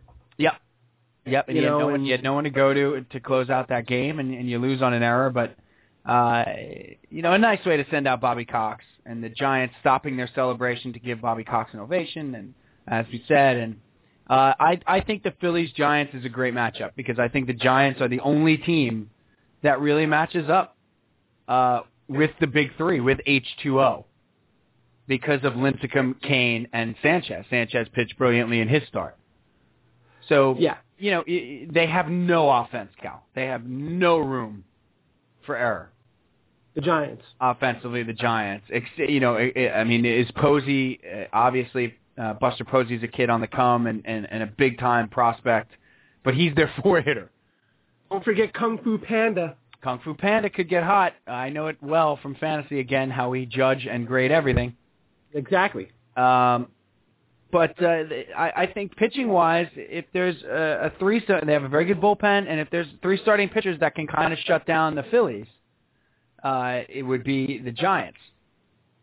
I think they're the I think they're the only hope uh, as far as it not being a Phillies Yankees World Series yet again. And then you know before we get to uh, uh, to Dave Rutley uh, for the FF advisor spot uh, for the Fantasy Five, and hopefully uh, Dave will be able to call in. and We'll be able to put it on the air. Um, Cal, uh, the the Mets. What are the Mets doing, Cal? well, the Mets the Mets are looking for a general manager, and let let's give the Mets a little bit of credit because they've they've narrowed their list of candidates down to about four or five. Right. And the names that you hear, the names that you hear, are are all very solid names. Yeah, it seems uh, it seems that they are uh, all solid names. I think the one that I want the most is Sandy Alderson. I think if Sandy Alderson's interested in the job, Cal, you bring him in. Uh, yeah, I think I think you might have to. And I go Alderson, I go uh, Wally Backman, and away we go. But I think, uh, and we'll get more into this big time next week. Actually, we'll probably have uh, Matt Pignataro on from Seven Train to Flushing, uh, you know, on uh, to talk about the Mets uh, general manager search. But Cal, all right, Cal, Yes. What's I'm- going on? I have a question for you. Yeah. Yeah. As you know, Cal, our fantasy football league is very, very competitive. All right. I have lost two games in a row. That's not cool. No. You uh, are three and two, or are you two and three? Two and three. I've lost two games in a row. Also. Doctor Stat running away with it at four and one. Guys are always looking for an edge and probably visit ten sites a week trying to hunt down advice for their lineups, who to start, who to pick up. Fantasy football advice sites are a dime a dozen. They are a cottage industry. There are more sites than players to draft, Cal, but we got a new site for you. It's going to give you a huge edge. It's called ffadvisor.com, and it is uh, fantastic. The guys at ffadvisor.com have gone mathematical with this thing, okay, Cal? They designed an algorithm. Don't be afraid. It's just math that tells you who to start, who to sit, who to pick up. They go through all the sites and they tell you who did the best that week. So this is telling you where to go for your stardom, situm advice, and they are good, my friend. All right, so go to ffadvisor.com. That's f-f-a-d-v-i-s-o-r.com, and take the guesswork out of fantasy football. And with that, let's go to Dave Rutley from ffadvisor.com. Dave, are you there? I am here now. I was Bada breaking bing, up- bada boom. Dave Rutley, how are you, Rutley? What's going on, my brother? Uh, not much. I'm a little worn out from uh, staying up too late watching the uh, the Jets game last night, but uh, I'll be in fine form for the next five minutes. As you can tell, my voice is a little hoarse, uh, Ruttles. I was there. Uh, I had to leave uh, because of the Sure. soak factor, uh, because I could not get away from my seats when the monsoons came. It was biblical. And, uh, so, but uh, a fantastic ending uh, for us Jet fans. And uh, from a fantasy perspective, uh, the game uh, sucked because I needed Randy Moss to be held to eight points or less, and uh, he scored a 37-yard touchdown, which eliminated me. Anyway, Rutley, good to have you, Good to be here. and uh, let's get right into it, Cal. Uh, do you want to go first with Dave? Dave is going to take us through uh, our questions for our lineups this week based on his ffadvisor.com uh, findings, and uh, then we're going to ask him a couple questions about who had the best site. Uh, I'll go first, Ruttles. I, I have got a big problem. I thought All you right. asked if I wanted to go first. I'm, I'm taking it. I'm taking it. Oh. Wow. All right, I'm taking it. Go. Rutley, Yo. you've seen you've seen my lineup. You've seen the quarterbacks that I have. I get Big Ben back now, so I have Big Ben or Joe Flacco or Michael Vick if he's healthy. Who would you start, and which one of those guys would you trade? Well, so this week, I think you got to start Flacco. Um, there's almost no doubt in my mind that he's got the best chance to have a great game against a New England secondary. Um, they're they're young. You know, these these guys are right out of college. They're they're very vulnerable, um, especially uh, in intermediate routes, play action, really biting on play action. When you got a great running back like Ray Rice uh, on the Baltimore side, uh, you know Flacco will be using the play action, so that should set up some long bombs uh, hitting Bolden, hitting Mason. Uh, it's a nice matchup with Flacco, so I feel real good about starting him this week. Um, you know, Roethlisberger faces the Cleveland defense. It's actually pretty good. You know, it's, it's, it's hard to say that out loud. Cleveland's defense is pretty good, but, but the Go truth ahead, of the matter say is it. No, it's they okay. really- Say it. um, so uh, you know, I sit Roethlisberger this week. Let's see how he uh, he integrates with the rest of the group. You know, for me, I, I think Mike Vick is not a bad trade option if you can move him now and he's still got some value in your league. Um, he's he's going to get hurt again. You know, the, his style of play uh, is going to get him hurt again. Yeah. Um, if he has a couple bad games, we, we've seen that Andy Reid is, you know, not the man of his public word. He, he'll pull a guy out just like he did with Cobb. So, Right. I, you know, I think if you can move Vic and you can get some good value with someone besides Cal who's listening right now, that that might be a good idea. hey Cal, were you interested in Michael Vick? Maybe. No, that's a that's a good idea. I could use a quarterback right now. All right, Dave. So I'll go with uh, I'll go with Flacco for sure, and then uh, uh, Cal, go ahead. All right, uh, Dave. I got um, I suffered a blow this week with Mark Clayton going down with a season-ending injury, so I'm going to need to replace him at the wide receiver spot How do you replace My- Mark Clayton, Cal? well, with a Mark Duper, obviously. but um, my uh, my options on my bench are not that strong, so I'm looking at two guys.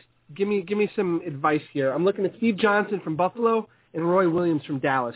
Or do either of those guys have any value, or should I be looking off the board for somebody else? Yeah, I mean, both of those guys have some value. I mean, Steve Johnson's value is in that Buffalo is so bad, and they're always going to be playing from behind. And Fitzgerald actually throws a pretty decent uh, deep ball, and, and that's where Steve Johnson's made a little bit of heyday here on the other side from Lee Evans. Um, R- Roy Williams, you know, shockingly having a rebirth back to his Detroit Lion days these past couple games.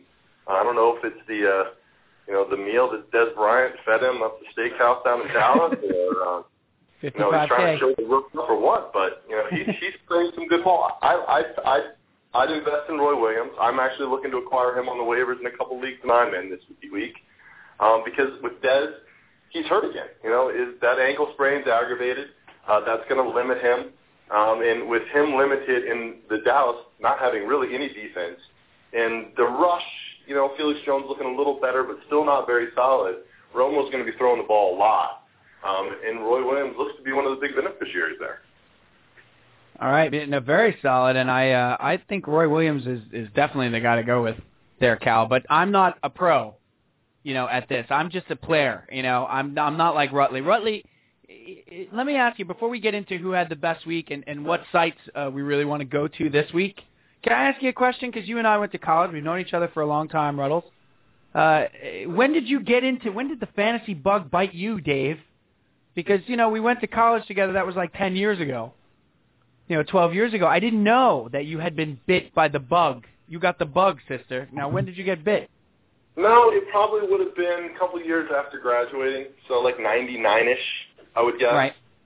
You know, Redskins actually having a little bit of success coming back from uh, the the one in 13 years, and Yeah. uh, I remember actually my my first big. I can actually remember my first big like when I knew I was pretty decent at fantasy football. Um, Steven Davis, kind of out of nowhere, like week two, rushed for 200 yards. And I was like, oh, I need to put him on my team. And then that that kind of led me to victory that year. And ever since then, I've uh, I've spent more time, effort, and energy than uh, I could admit that my wife can hear. Now, there, now, good thing she's not listening. Now, uh, and the other thing I want to ask you before we get to that, could you imagine if we had had fantasy in college?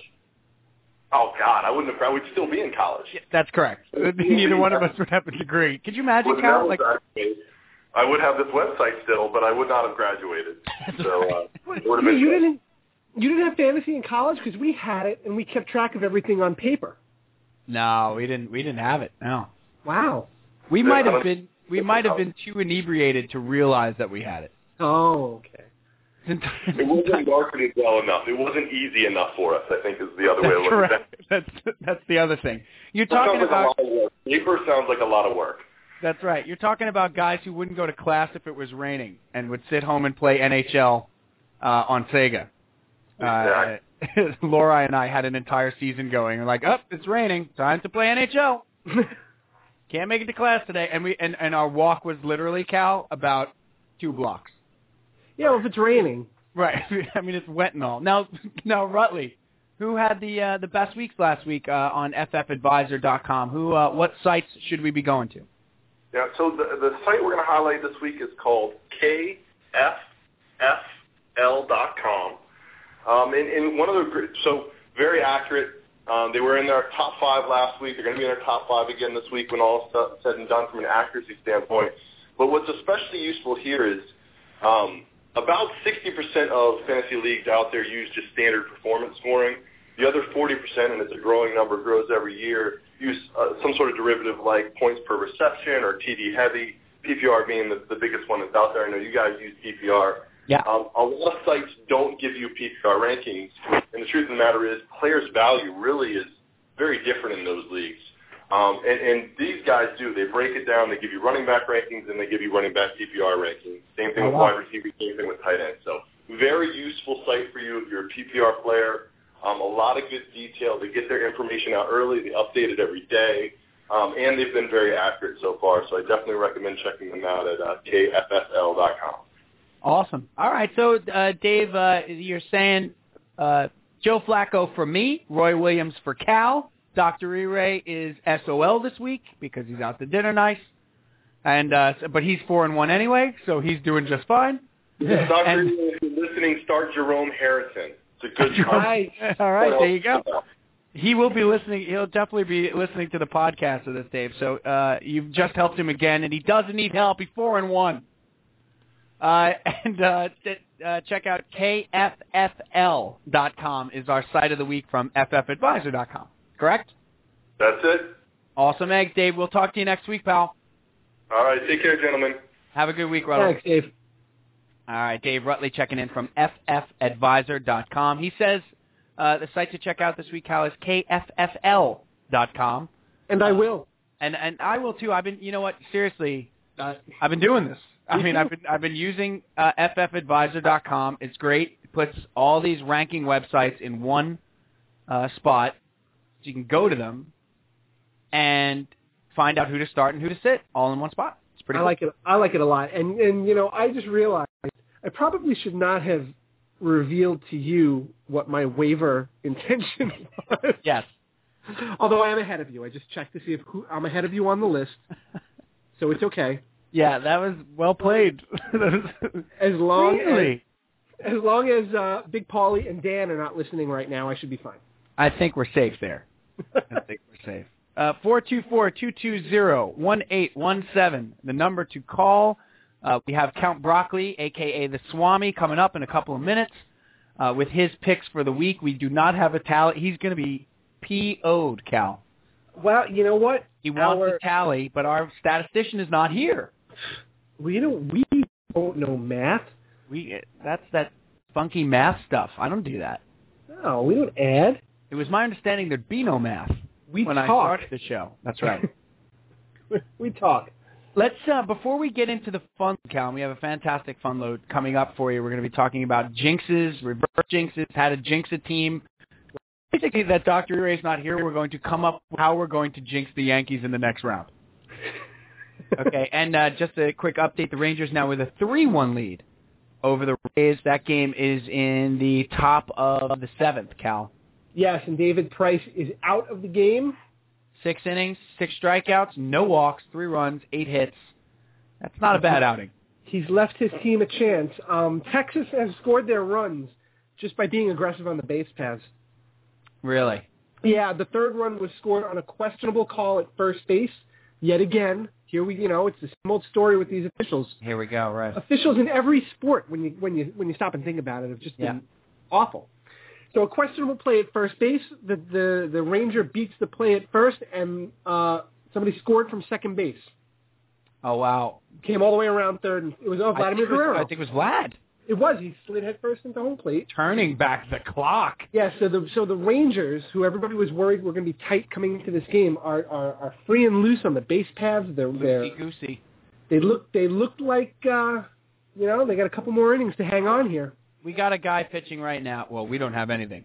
The No. Rays have a guy. The Rays have a guy pitching, and I just I didn't mean the we in that I'm rooting for. I meant that we're watching the game and we got. That's right. I didn't mean I'm, I'm not getting kangaroo court fined for that one. That's okay. I'm rooting for Texas though. We have a, a player in the game right now, Cal, with my favorite name for a pitcher ever, Who's that? Grant Ball Four. I don't think it's. Well, It's Balfour. It's pronounced, but his name is Ball Four. that's true. It's B A L F O U R. Is there a better name for it? mi- His name might as well be, uh, you know, Grant gives up a home run. Grant long ball. It's not, not a great name for a pitcher. it's not. Um, Grant ball four. I love that. Come on, that's great. how about Hunter Smith, the punter? Hunter the punter. Hunter, that's pretty good. But Grant ball four as a baseball player and and a pitcher is Right. like an it's like an American Indian name. That's It's like man who walks around. You know, Oh, boy. Grant Grant ball, Grant's ball four. That's like uh, the pitcher for the Phillies, Roy No Hitter, right. right? he who throws hard. I think American Indian names should come back. They're good. They tell you exactly what the person is. exactly. That's But not a, that's not at all pol- politically incorrect. That's right. What the person does. Put it back. Exactly. So uh, before we get to the Swam, I think the Swam uh, are probably calling in in a minute. Count Brockalai. Uh, let's let's do a little quick around the NFL, Cal, or do you want to go back to the Mets? Because we No, really let's- didn't finish that thought. No, I want to go around the NFL. Let's go. I don't want to go back to the Mets.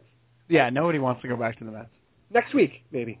next week maybe we'll have a little time to uh, like I said, we'll maybe we'll talk to uh, Seven Train to Shea uh, or to Flushing, and uh, they have a great show over there. Check them out on WBTR Blog Talk Radio. Uh, search for Seven Train to Flushing, and uh, they've been doing a show for three years. Great Met talk, and we'll probably have Matt Pignataro on um, to talk about the Mets next GM. But uh, a couple of upsets last week, Cal. This sets up the Swami well, I think. Uh, the Skins, Dave Rutley's Yeah. Redskins beat the Packers, and Aaron Rodgers suffers a concussion. What a strange team Washington is turning out to be this year, huh? Yeah, well, they're a Shanahan team, so everybody gets to play running back for one series. Right. Uh, but I, I, they're so up and down. I don't know what to make of them. But they seem to have taken, to me, they've taken on McNabb's personality. Yeah, definitely. like McNabb is McNabb is is a great quarterback. He really is. And he's given them instant credibility. I think Van McNabb is an underrated quarterback. That's right. Then we decided on this program we're not calling Donovan or Donovan McNabb anymore. We're calling him Van McNabb. we just shorten it up a little bit. Yeah, but he he is a very up and down quarterback, and I think they've taken on his personality a little bit.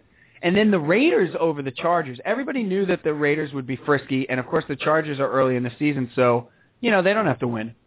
You want a little stat? I would love some stats without Dr. E-Ray here. I feel empty. Yeah, I'm gonna I'm gonna give you a little stat. Oakland won. Uh, they beat San Diego. They beat San Diego for the first time in 13 tries. Wow. That's uh, just behind New England's dominance of uh, Buffalo. They've beaten Buffalo 14 consecutive times. Wow. Yeah. So That's a big, and uh, that was with Gradkowski at the helm, correct? no, Gregkowski was Oh, he out got of knocked the game. out of there and came. That's right. out of the game in the second half, and Jason Campbell came Campbell back came in. Campbell Soup. and led them led them to a win. Unbelievable with Oakland. And then how about Arizona with Max Hall leading the way against New Orleans? Yes, Max Hall, a household name, making his first start, really probably at any level. Uh, maybe he might have started himself in a game of Madden at one that's, point, but that's probably as far as he got. that's a great question, Cal. Like, if you're Max Hall and you're But playing then- Madden, Punch yourself. do you put yourself in and Oh, play a season with this like that? You're absolutely right. That may be the only place Max Hall has ever started an NFL game. and Max Hall sounds like such a created player too. Like he just went to the player creator module. That's right. That it, he sounds like the player you draft when you do a whole Madden season. When you're into season eight and they're You're- drafting guys, Right, you've scouted them, and you need a quarterback because Sanchez has played nine seasons, that's and right. so you scout Max Hall. And how about them coming up with the 30 to 20 win and uh, getting two defensive touchdowns in that game? Yeah, you know who had a big play in that game? Who's that? Our Kerry old Rhodes? Oh, friend- our old friend Kerry Rhodes. Kerry Cinema Rhodes? He did Hollywood Rhodes. Hollywood Rhodes from the center square. He did. Yeah, he had a uh, fumble return for a touchdown, did he not? He did. He and did. you know what else, Cal? What's he that? Looked, he looked damn good doing it. He did look good. Oh yeah. Oh know? yeah. Kerry Rhodes, professional might- model, professional he- football player. He might as he might as well just be Cuba Gooding Jr. Right? He's In- playing in- for the, he's playing for the Cardinals. He is now in a in a Kerry Rhodes jersey. Yeah, I think you know uh, Simmons talks about this all the time or whatever, and he has a big problem with the word parity. You know, parity reigns supreme. No, it's just that there's no dominant teams. There are. You know, uh, and and and to him that sucks. But Give me, give me, uh, Steve. At this point in the season, give me your top three teams in the NFL, both conferences. wow, Give me three. Give or maybe not your top three, but the three that come to your mind first. That No, you no, that's think okay. Of. Yeah, that you're gonna come at a brother like that. All right. Uh, No my pressure. and, and do they have to be in any order, or can I just give you the top three? Top three come to your head. Who, who are your three most impressive teams you've seen so far? Steelers, Okay. got to be one. Uh, one of them, and they've done this without Roethlisberger, and they get him back, as uh, Dave Rutley told us this week. Right. Uh, I got to put the Ravens. I Yeah. put the Ravens at two. I got to put the Jets at three. I got Yeah. those. Those are my three teams, and they're all in the AFC.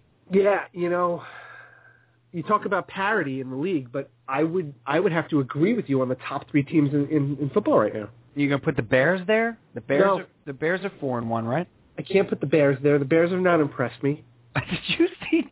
Did you see Todd Collins, the Mixers line the other day on Sunday? No. And they, and they won that game because Forte went crazy. Right. But Todd Collins was like four of seven with four interceptions. Wow. Oh, they I gotta, won. I gotta, I gotta find the line on this. I gotta find his line. Oh, it was just magnificent. He The was- other- he was literally like four of eleven with four interceptions Unbelievable. for like eleven yards. Jay Cutler will be back this week, by the way. Yes, Jake. And not a moment too soon. concussion. Uh, concussions, Cal. Those are the story. But I, I, I can't put the, the Bears there for sure. Uh, especially you know the way the Giants just completely manhandled them. Uh, a couple weeks. You put the Giants in the top five. I don't think I could. I I think um I think New England's better than the Giants right now. That. Uh, yeah. You okay? That's fair. No, I I, agree think- through that. I think Tennessee is uh would be neck and neck with the Giants right now. he Tenn- Tennessee is they're they're a frisky little team. That Tennessee. Here's Todd. Here's Todd, the Mixer Collins line. Okay. Six of 16, 32 yards, four interceptions, no touchdown. He Wow. was what, what was replaced- his rating? What was, did he have his quarterback rating? Is it single digits? His quarterback rating over two games is 5.9. It is. Holy cow! I was joking. He has thrown for 68 yards and five interceptions, no touchdown. He was 4 of 11 for 36 yards and one pick against the Giants, and 6 of 16 for 32 yards and four picks against Carolina. He is 10 for, Ten for 27 twenty-seven for five picks, for 68 yards and five picks. Oh boy. and the Bears are four and one. The Bears are 4 and 1. Todd Collins has a job in the NFL, folks. That's unbelievable. He was replaced by Caleb Haney. Okay, another created name for Madden. Caleb Haney. I think that's a creative name from the Bible. Think about Madden. Where's Caleb Haney? you know what the other funny thing was? Where's Um, this guy? I, I now I got to look up where Caleb Haney is from. Fast becoming one of my favorite names of all time. Caleb, handsome young man, Cal. yeah, he's a good looker. He he said, "Wow, He's a good looker. Another another another funny subplot that came Colorado State." out. Right. That's right. That makes sense. Caleb Haney, Colorado State, 25 years old from Dallas, Texas. You just you just hope you could get um Chicago on a on a on a Sunday night game of the week. You know when they go through and they each announce where they're from. Yeah. It's Caleb Haney, Colorado State. Caleb Haney, Colorado State. Uh, yeah, the Barretts. Uh, no, I can't put them in the mix. And uh, you know, uh, there have been injuries all up and down the NFL to big players all over the place. What would you say, Cal? You asked me top three uh, teams. I want to ask you toughest division right now in the NFL. I think we talked about this last week too. I would I would have to say the toughest division right now is the AFC South. The AFC's really. Every single team in that division is three and two.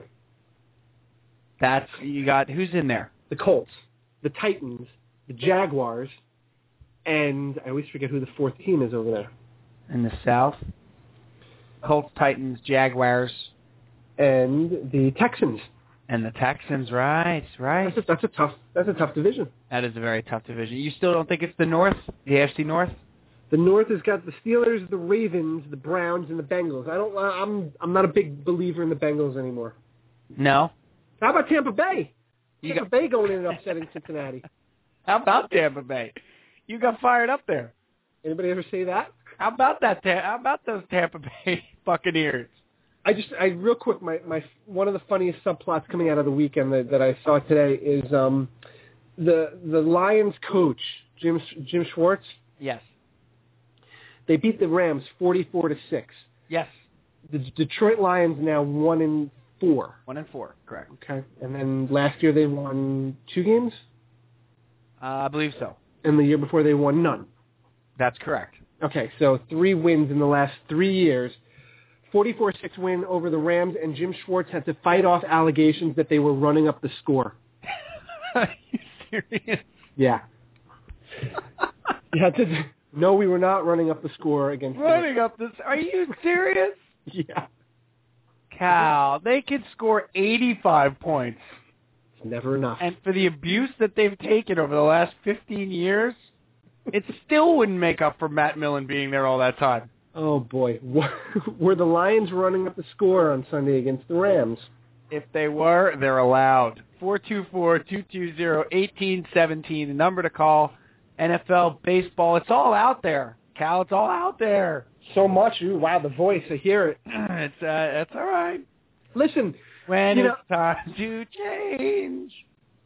I'm sorry, I- I'm going Peter Brady on us. Go ahead. now you know, but but th- that reminds me. Hearing your voice reminds me. I have to take you to task, Sam Pete, Okay, on a little something. I'm ready. You left a game, an NFL football game, Wow. at halftime. Okay, now now let me- now let's let's just lay all the facts out on the table because I want to be fair here. All right.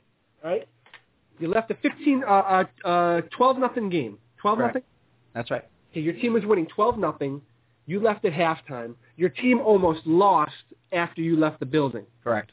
Okay, now to be fair to Sam Pete, the the world looked like it was going to end last night, right? I thought I was in a Wes Anderson or a, yeah, a P.T. Anderson movie. That's correct. I was waiting we- for the frogs to come down. There were the locusts were out. That's right. There, the, the streets of Brooklyn were covered in an inch of ice from the Yeah. hail. That's correct. Um, so, to be fair, you did leave because of, of extenuating circumstances. I guess that's fair, right? I also would like to throw out, in my defense, Your Honor, Okay. objection. I would also like to throw out that I was not with my usual crew. I was with a good bunch of guys, some friends of mine from work, Uh, but Mm-hmm. my usual crew, which includes, of course, Uncle Tommy, Big Paulie, you would have stuck it out. and Rich. Oh, Big Paulie always has the ponchos. Well, he comes prepared. He always has the ponchos. In fact, when I told him that I left at halftime because I got drenched, he said, "Where was your poncho?" Yeah. So he admonished me for that. So I wasn't with. I was with some guys that had work considerations, family considerations, Okay. and uh, so in my defense, I also had my keys in my ride's car. Okay. had I all had right. my keys on me, I probably would have went back to my seats and taken the train home myself.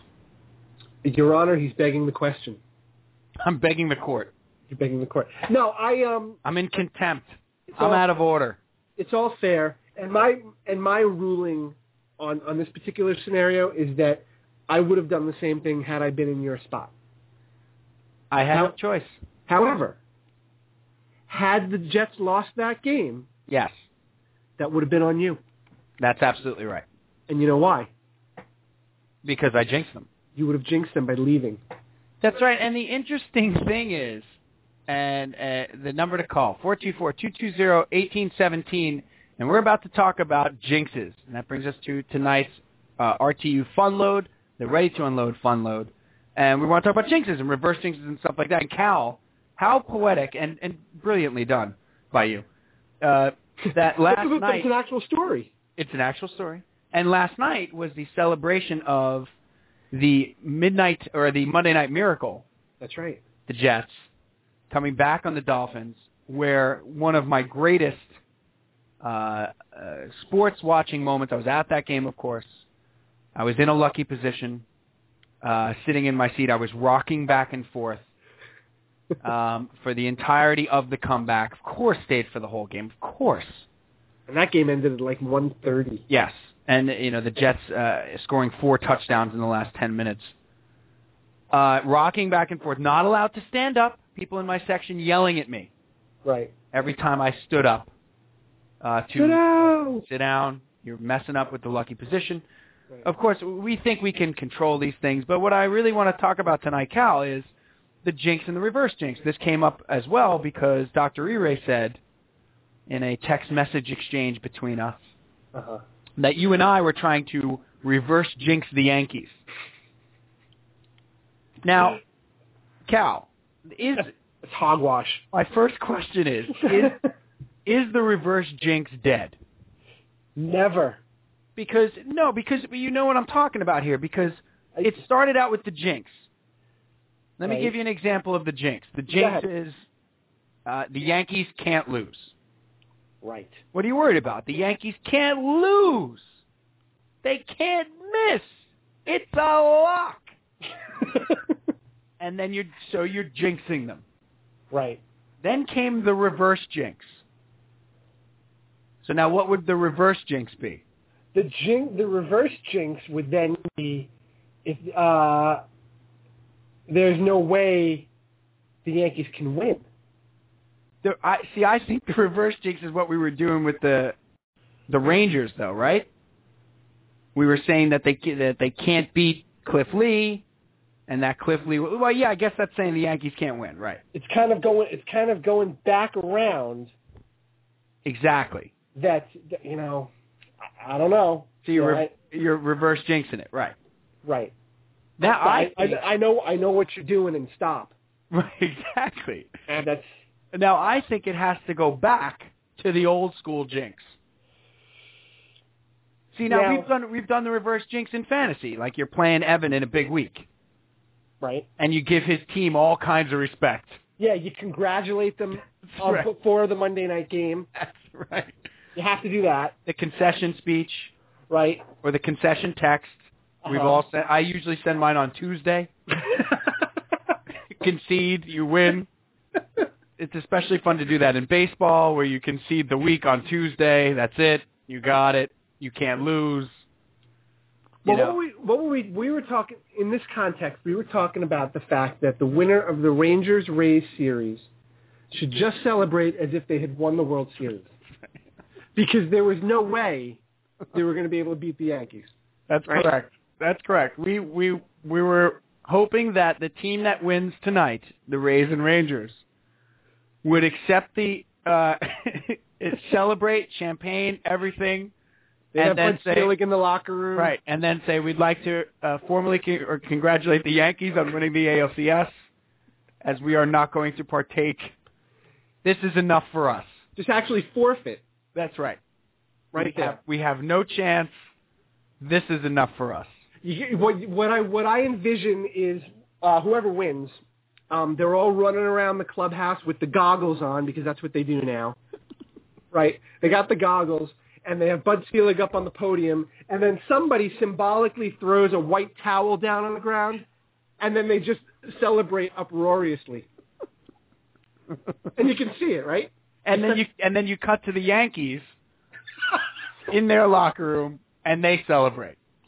Well, they well they actually you know they have camera crews at their various homes That's because right. they didn't they didn't all get together because they didn't know this was going to happen. Oh God. so That's yeah, so right. th- this would be an example of would this be a jinx or a reverse jinx? I think it's a double whammy reverse jinx with a twist. It's outlandish. It's delicious. No, y- you know we do this as sports fans. We do this. I- i- It's it's become very difficult to watch postseason baseball for a Met fan the last two years. That's So, so you're trying to think of anything to avoid a co- another collision course with the Phillies and the Yankees. It's you know we we you're dealt in a with the no Yankees, win, right. You're in a no win situation. No we win. dealt with the Yankees and the Braves in the '90s, and it's all happening again with the Yankees and the Phillies. That's right. And it, it- you try to think of a way you can jinx it. Or now, Cal, you made an interesting observation, and I don't know if we can put it into practice. And we'd love to hear from you about this if you have a jinx or you know you've thought about this. I, I know I have had this conversation with a lot of my friends. Uh, Right? You- Four two four two two zero eighteen seventeen. But Cal, Yeah. we talked about the idea of just outright rooting for the Yankees right. That's that's the that's the mole theory. or the mush jinx.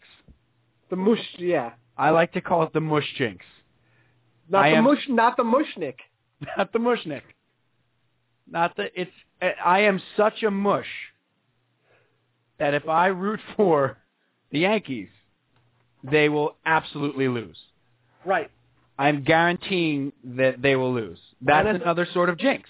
as as as a Met fan and and suffering a lifetime of of heartache, I feel like the losing follows me wherever I go. I you know my fantasy teams always lose. I play on a softball team. We're three and seven. You know, I j everywhere I go, there's failure. So I'm hoping, I'm hoping to use that sports wise, not in life No, sports wise. Yeah. I'm hoping to use that negative energy and infiltrate the ranks of Yankee Nation and then just kind of like let it unleash it from within. That's right. Now we have a, a morning talk show team here in New York uh, called Boomer and Carton. Boomer Esiason, of course, the ex-NFL quarterback, and, and Craig Carton uh, are a morning show, and and uh, they're both Met fans. Right. And Carton, uh, a few years ago, uh, started this Met fans for Yankees thing. Right. Mets fans for Yankees, right? And it started out as a jinx. I That's think. right. I think Yeah, it oh, I agree. genuinely started out as a jinx, trying to jinx the Yankees. But now eh, he's been, you know, doing a morning talk show for three years or four years, and and now it's like uh, he he does root for the Yankees. He can safely root for the Yankees. I tried to put this into practice, Cal, You did. and I couldn't do it. Well, what happened? It's just eh, I get into the second inning and it falls apart. I hate them so much you know, flames. I'm like, I'm, I'm literally like, you know, Uh, Madeline Kahn in Clue. I mean, just flames burning the sides of my face. I hated her so much. It's funny because I, I I tried myself last year when the Yankees were playing the Phillies. That that was the big question that all Yankee fans got a kick out of. Well, who are you going to root for? You know, you got And you got to gotta pick root one of for them. New You York. You got got to root for New York. Right. Right. I Why? said, "Ah, ah, well, that's what, but you know what? I said, all right, let me try it. And I found my, and I, I don't remember the, the specifics, but it was game one of the World Series. I was trying to root for the Yankees, and something bad happened to the Yankees, and it was just a reflex. And you cheered. And I cheered, and I said, son of a gun, I can't do it. I know. I'm with you. I can't do it. you know, and I'm, si- and, and I, and I found myself, I was actually rooting for the Phillies, which is just unheard of. I couldn't. I you know what? I could not root for. e- I, I couldn't root for either team. It was the most miserable watching experience. I, I mean, it made the Giants Patriots game look like nothing. You know, because I really was able to eventually get behind the Giants in that game. Well, what was? Let me ask you, as a Met fan, last year Yankees Phillies, 2009, or 1999 Yankees Braves, which was the year that the Braves beat the Mets in the playoffs. I. eh, Yeah, I I didn't root for the. I had no problem uh, rooting for the Braves in that series. Really? I because they had beaten us. So it became that thing. Uh, I'm sorry, they'd beaten the Mets. The, the Kangaroo Court, five dollars. Um, that's five dollars to me. They had beaten the Mets, and I wanted to see the team that beat the Mets then win it all. So there's your justification there. You know how people do that. Yeah, that's another that's another way. There's your justification there. The team, i if Right. they beat my team, then I at Yeah. least want them to win the whole thing. Right. This way, I feel some sort of justification about losing to them. Right. If A is greater than B, then B is greater than C. Sure. Something like that. There's the math again. You got to knock it off. Yeah, yeah. uh, So let's let's do this here on October 12th, 2010. The Phillies, the Yankees are on a collision course for the World Series again, Cal. I don't think there's any stopping it, to be honest with you. I don't think so either. And Dr. E-Ray said, "Well, who are you going to root for this year?" Right. to Oh. us today, and I said, "I'm rooting for its cancellation." And he said, well, "You said that last year, and it didn't happen." And it's you know, Right. Yeah. In all se- very seriously. Right. That, that can't happen. It's not an option. insinuating that it's a not a funny line. It is, B, but b, as if I'm serious. And what I'm really hoping for is an earthquake where nobody gets hurt, but the stadium is not able to go in. You you you can't get into the stadium. Right. Well, maybe, you know, maybe what we do is we just change the locks on the stadium. right. We get somebody to Sorry, just go, guys, you're locked out. Sorry, you can't get in. Can't play it today. I don't know who I'm going to root for, but let's do this, Cal. Okay. and I know there's some Yankee fan listeners out there. I know there's there's Rick from PA, there's Dan from Manhattan, uh, there's Artie from Yapank. Oh, wow, they're all Yankee fans, aren't they? Yes, we have a lot of Yankee fans callers to this show over the uh, last eight nine months that we've been doing the show, and they always bring us back down to earth. And of course, we have our our Jiminy Cricket, our Yankee Jiminy Cricket, Doctor Erased Dad, Yes. sitting on our shoulder, telling us, guys, Right. don't let your Yankee hatred get away from you. Here's the next. Here's the other thing. And before you finish your point, would don't I would root for uh, my friend's team because I want my friends to be happy. Yeah, no, I, I no, enough with that. Yeah. That's what Dr. E-Ray said to us today. Well, you know, I rooted for the Mets in 86. Yeah, well, you were in seventh grade. Right, and it's not like you have suffered for the last 40 years and now I want you to finally be happy. That's right. You know, you're Not happy a- every day. You're not a Chicago Cubs fan. Right.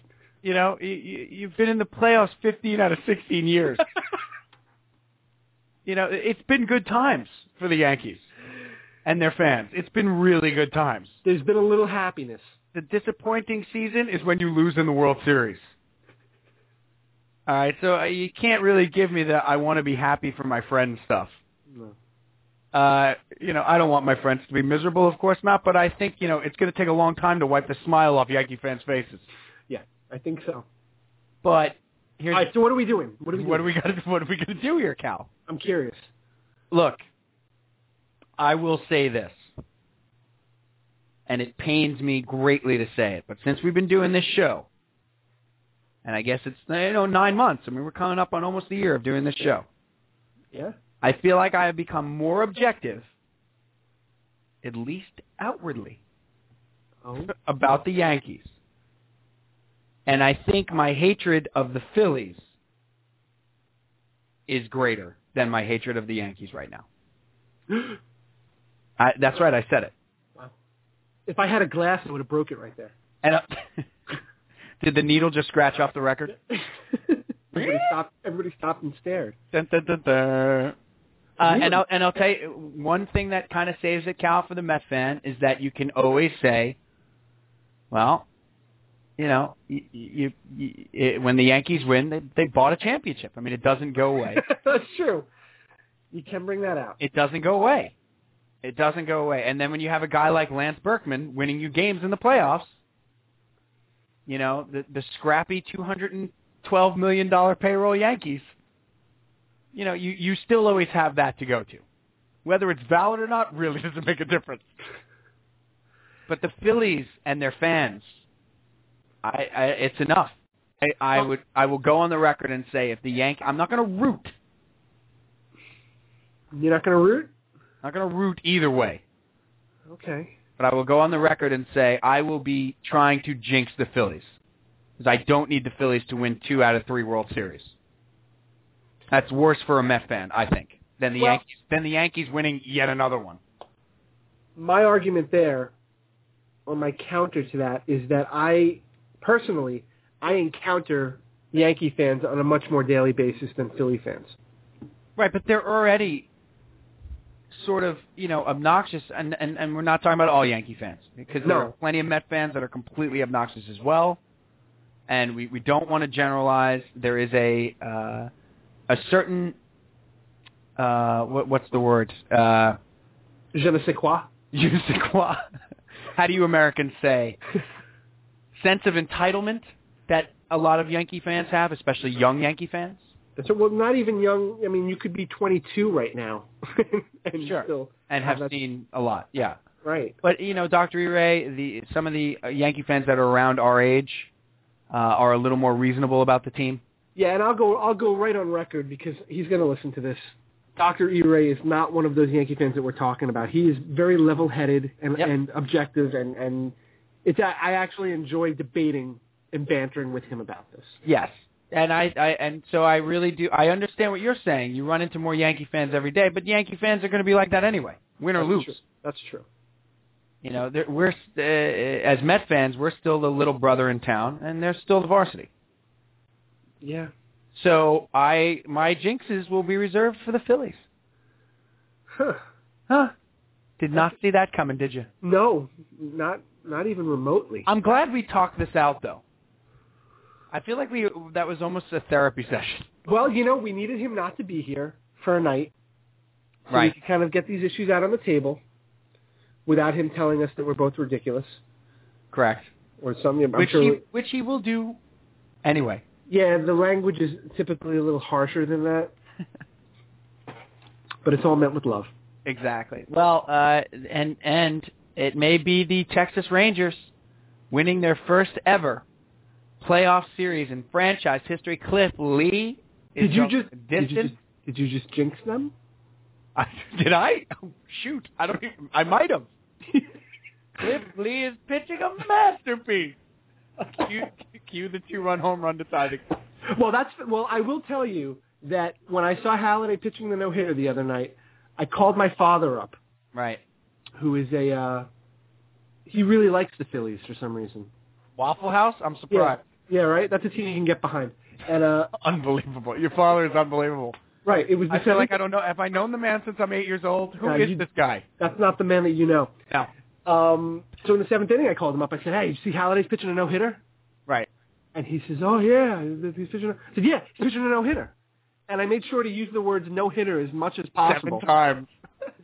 See that? But then I went overboard, and that became a reverse jinx where You went too big. I went too far. Yeah.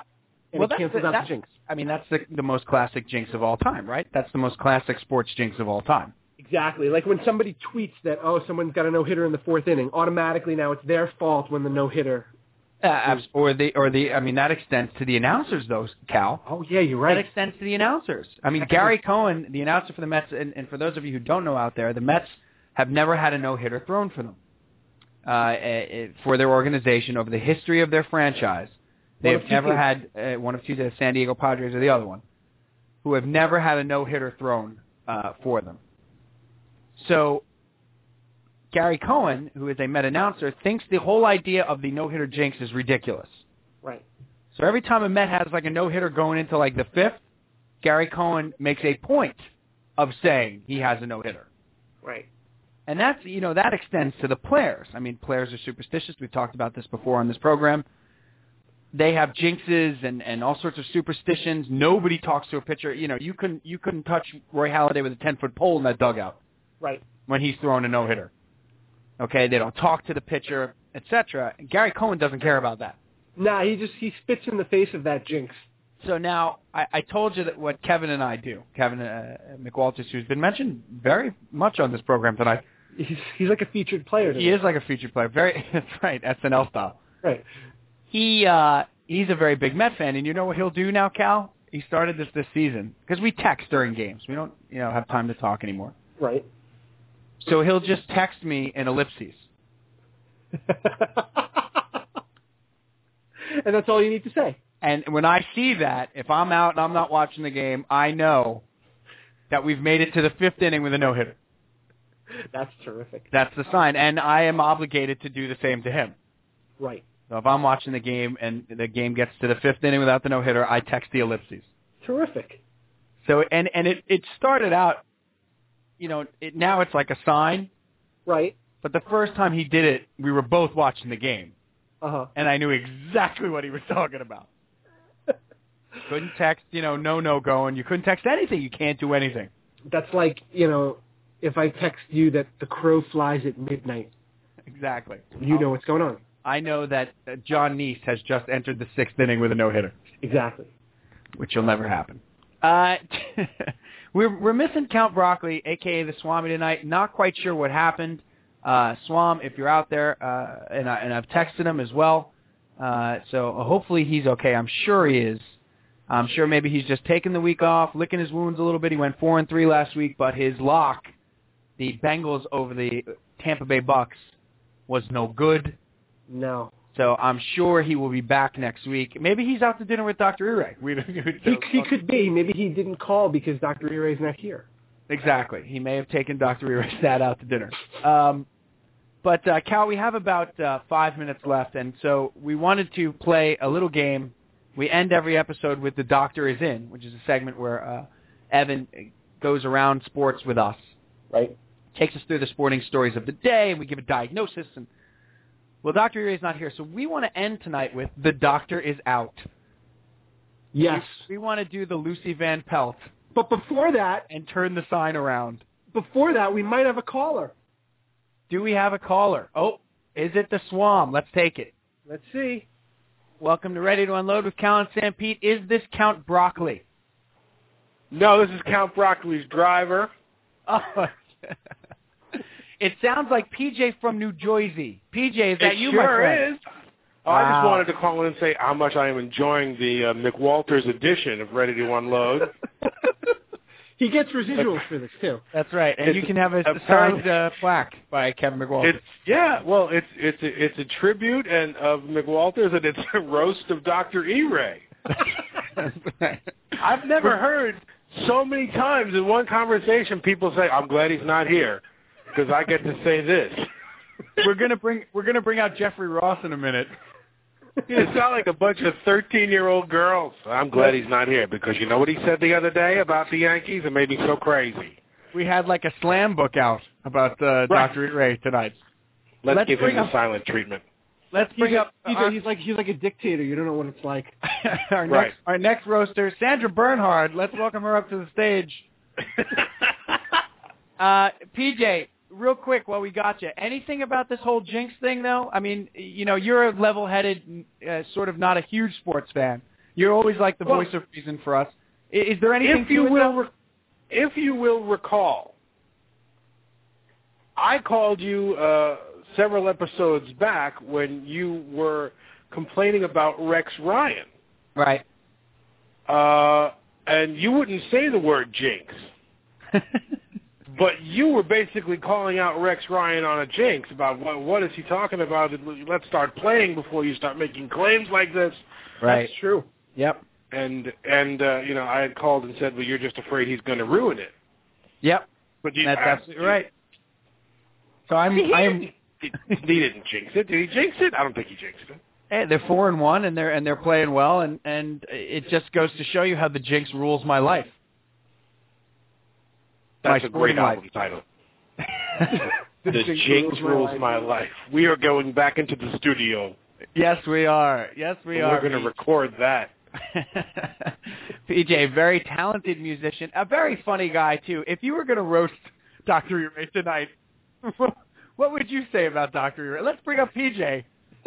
Well, I could never. No, I could never say anything bad about Dr. E. Ray uh, with sports because uh, I don't know anything about sports. I would have to make fun of his taste in music, but I share his taste in music, so I have absolutely nothing to say. I love the guy. exactly. Well, that is. Uh, we're about to wrap up the show, PJ. So thanks for the call, pal, and we will uh, we'll talk to you next week. I'm afraid to hang up. But what are you going to say about me?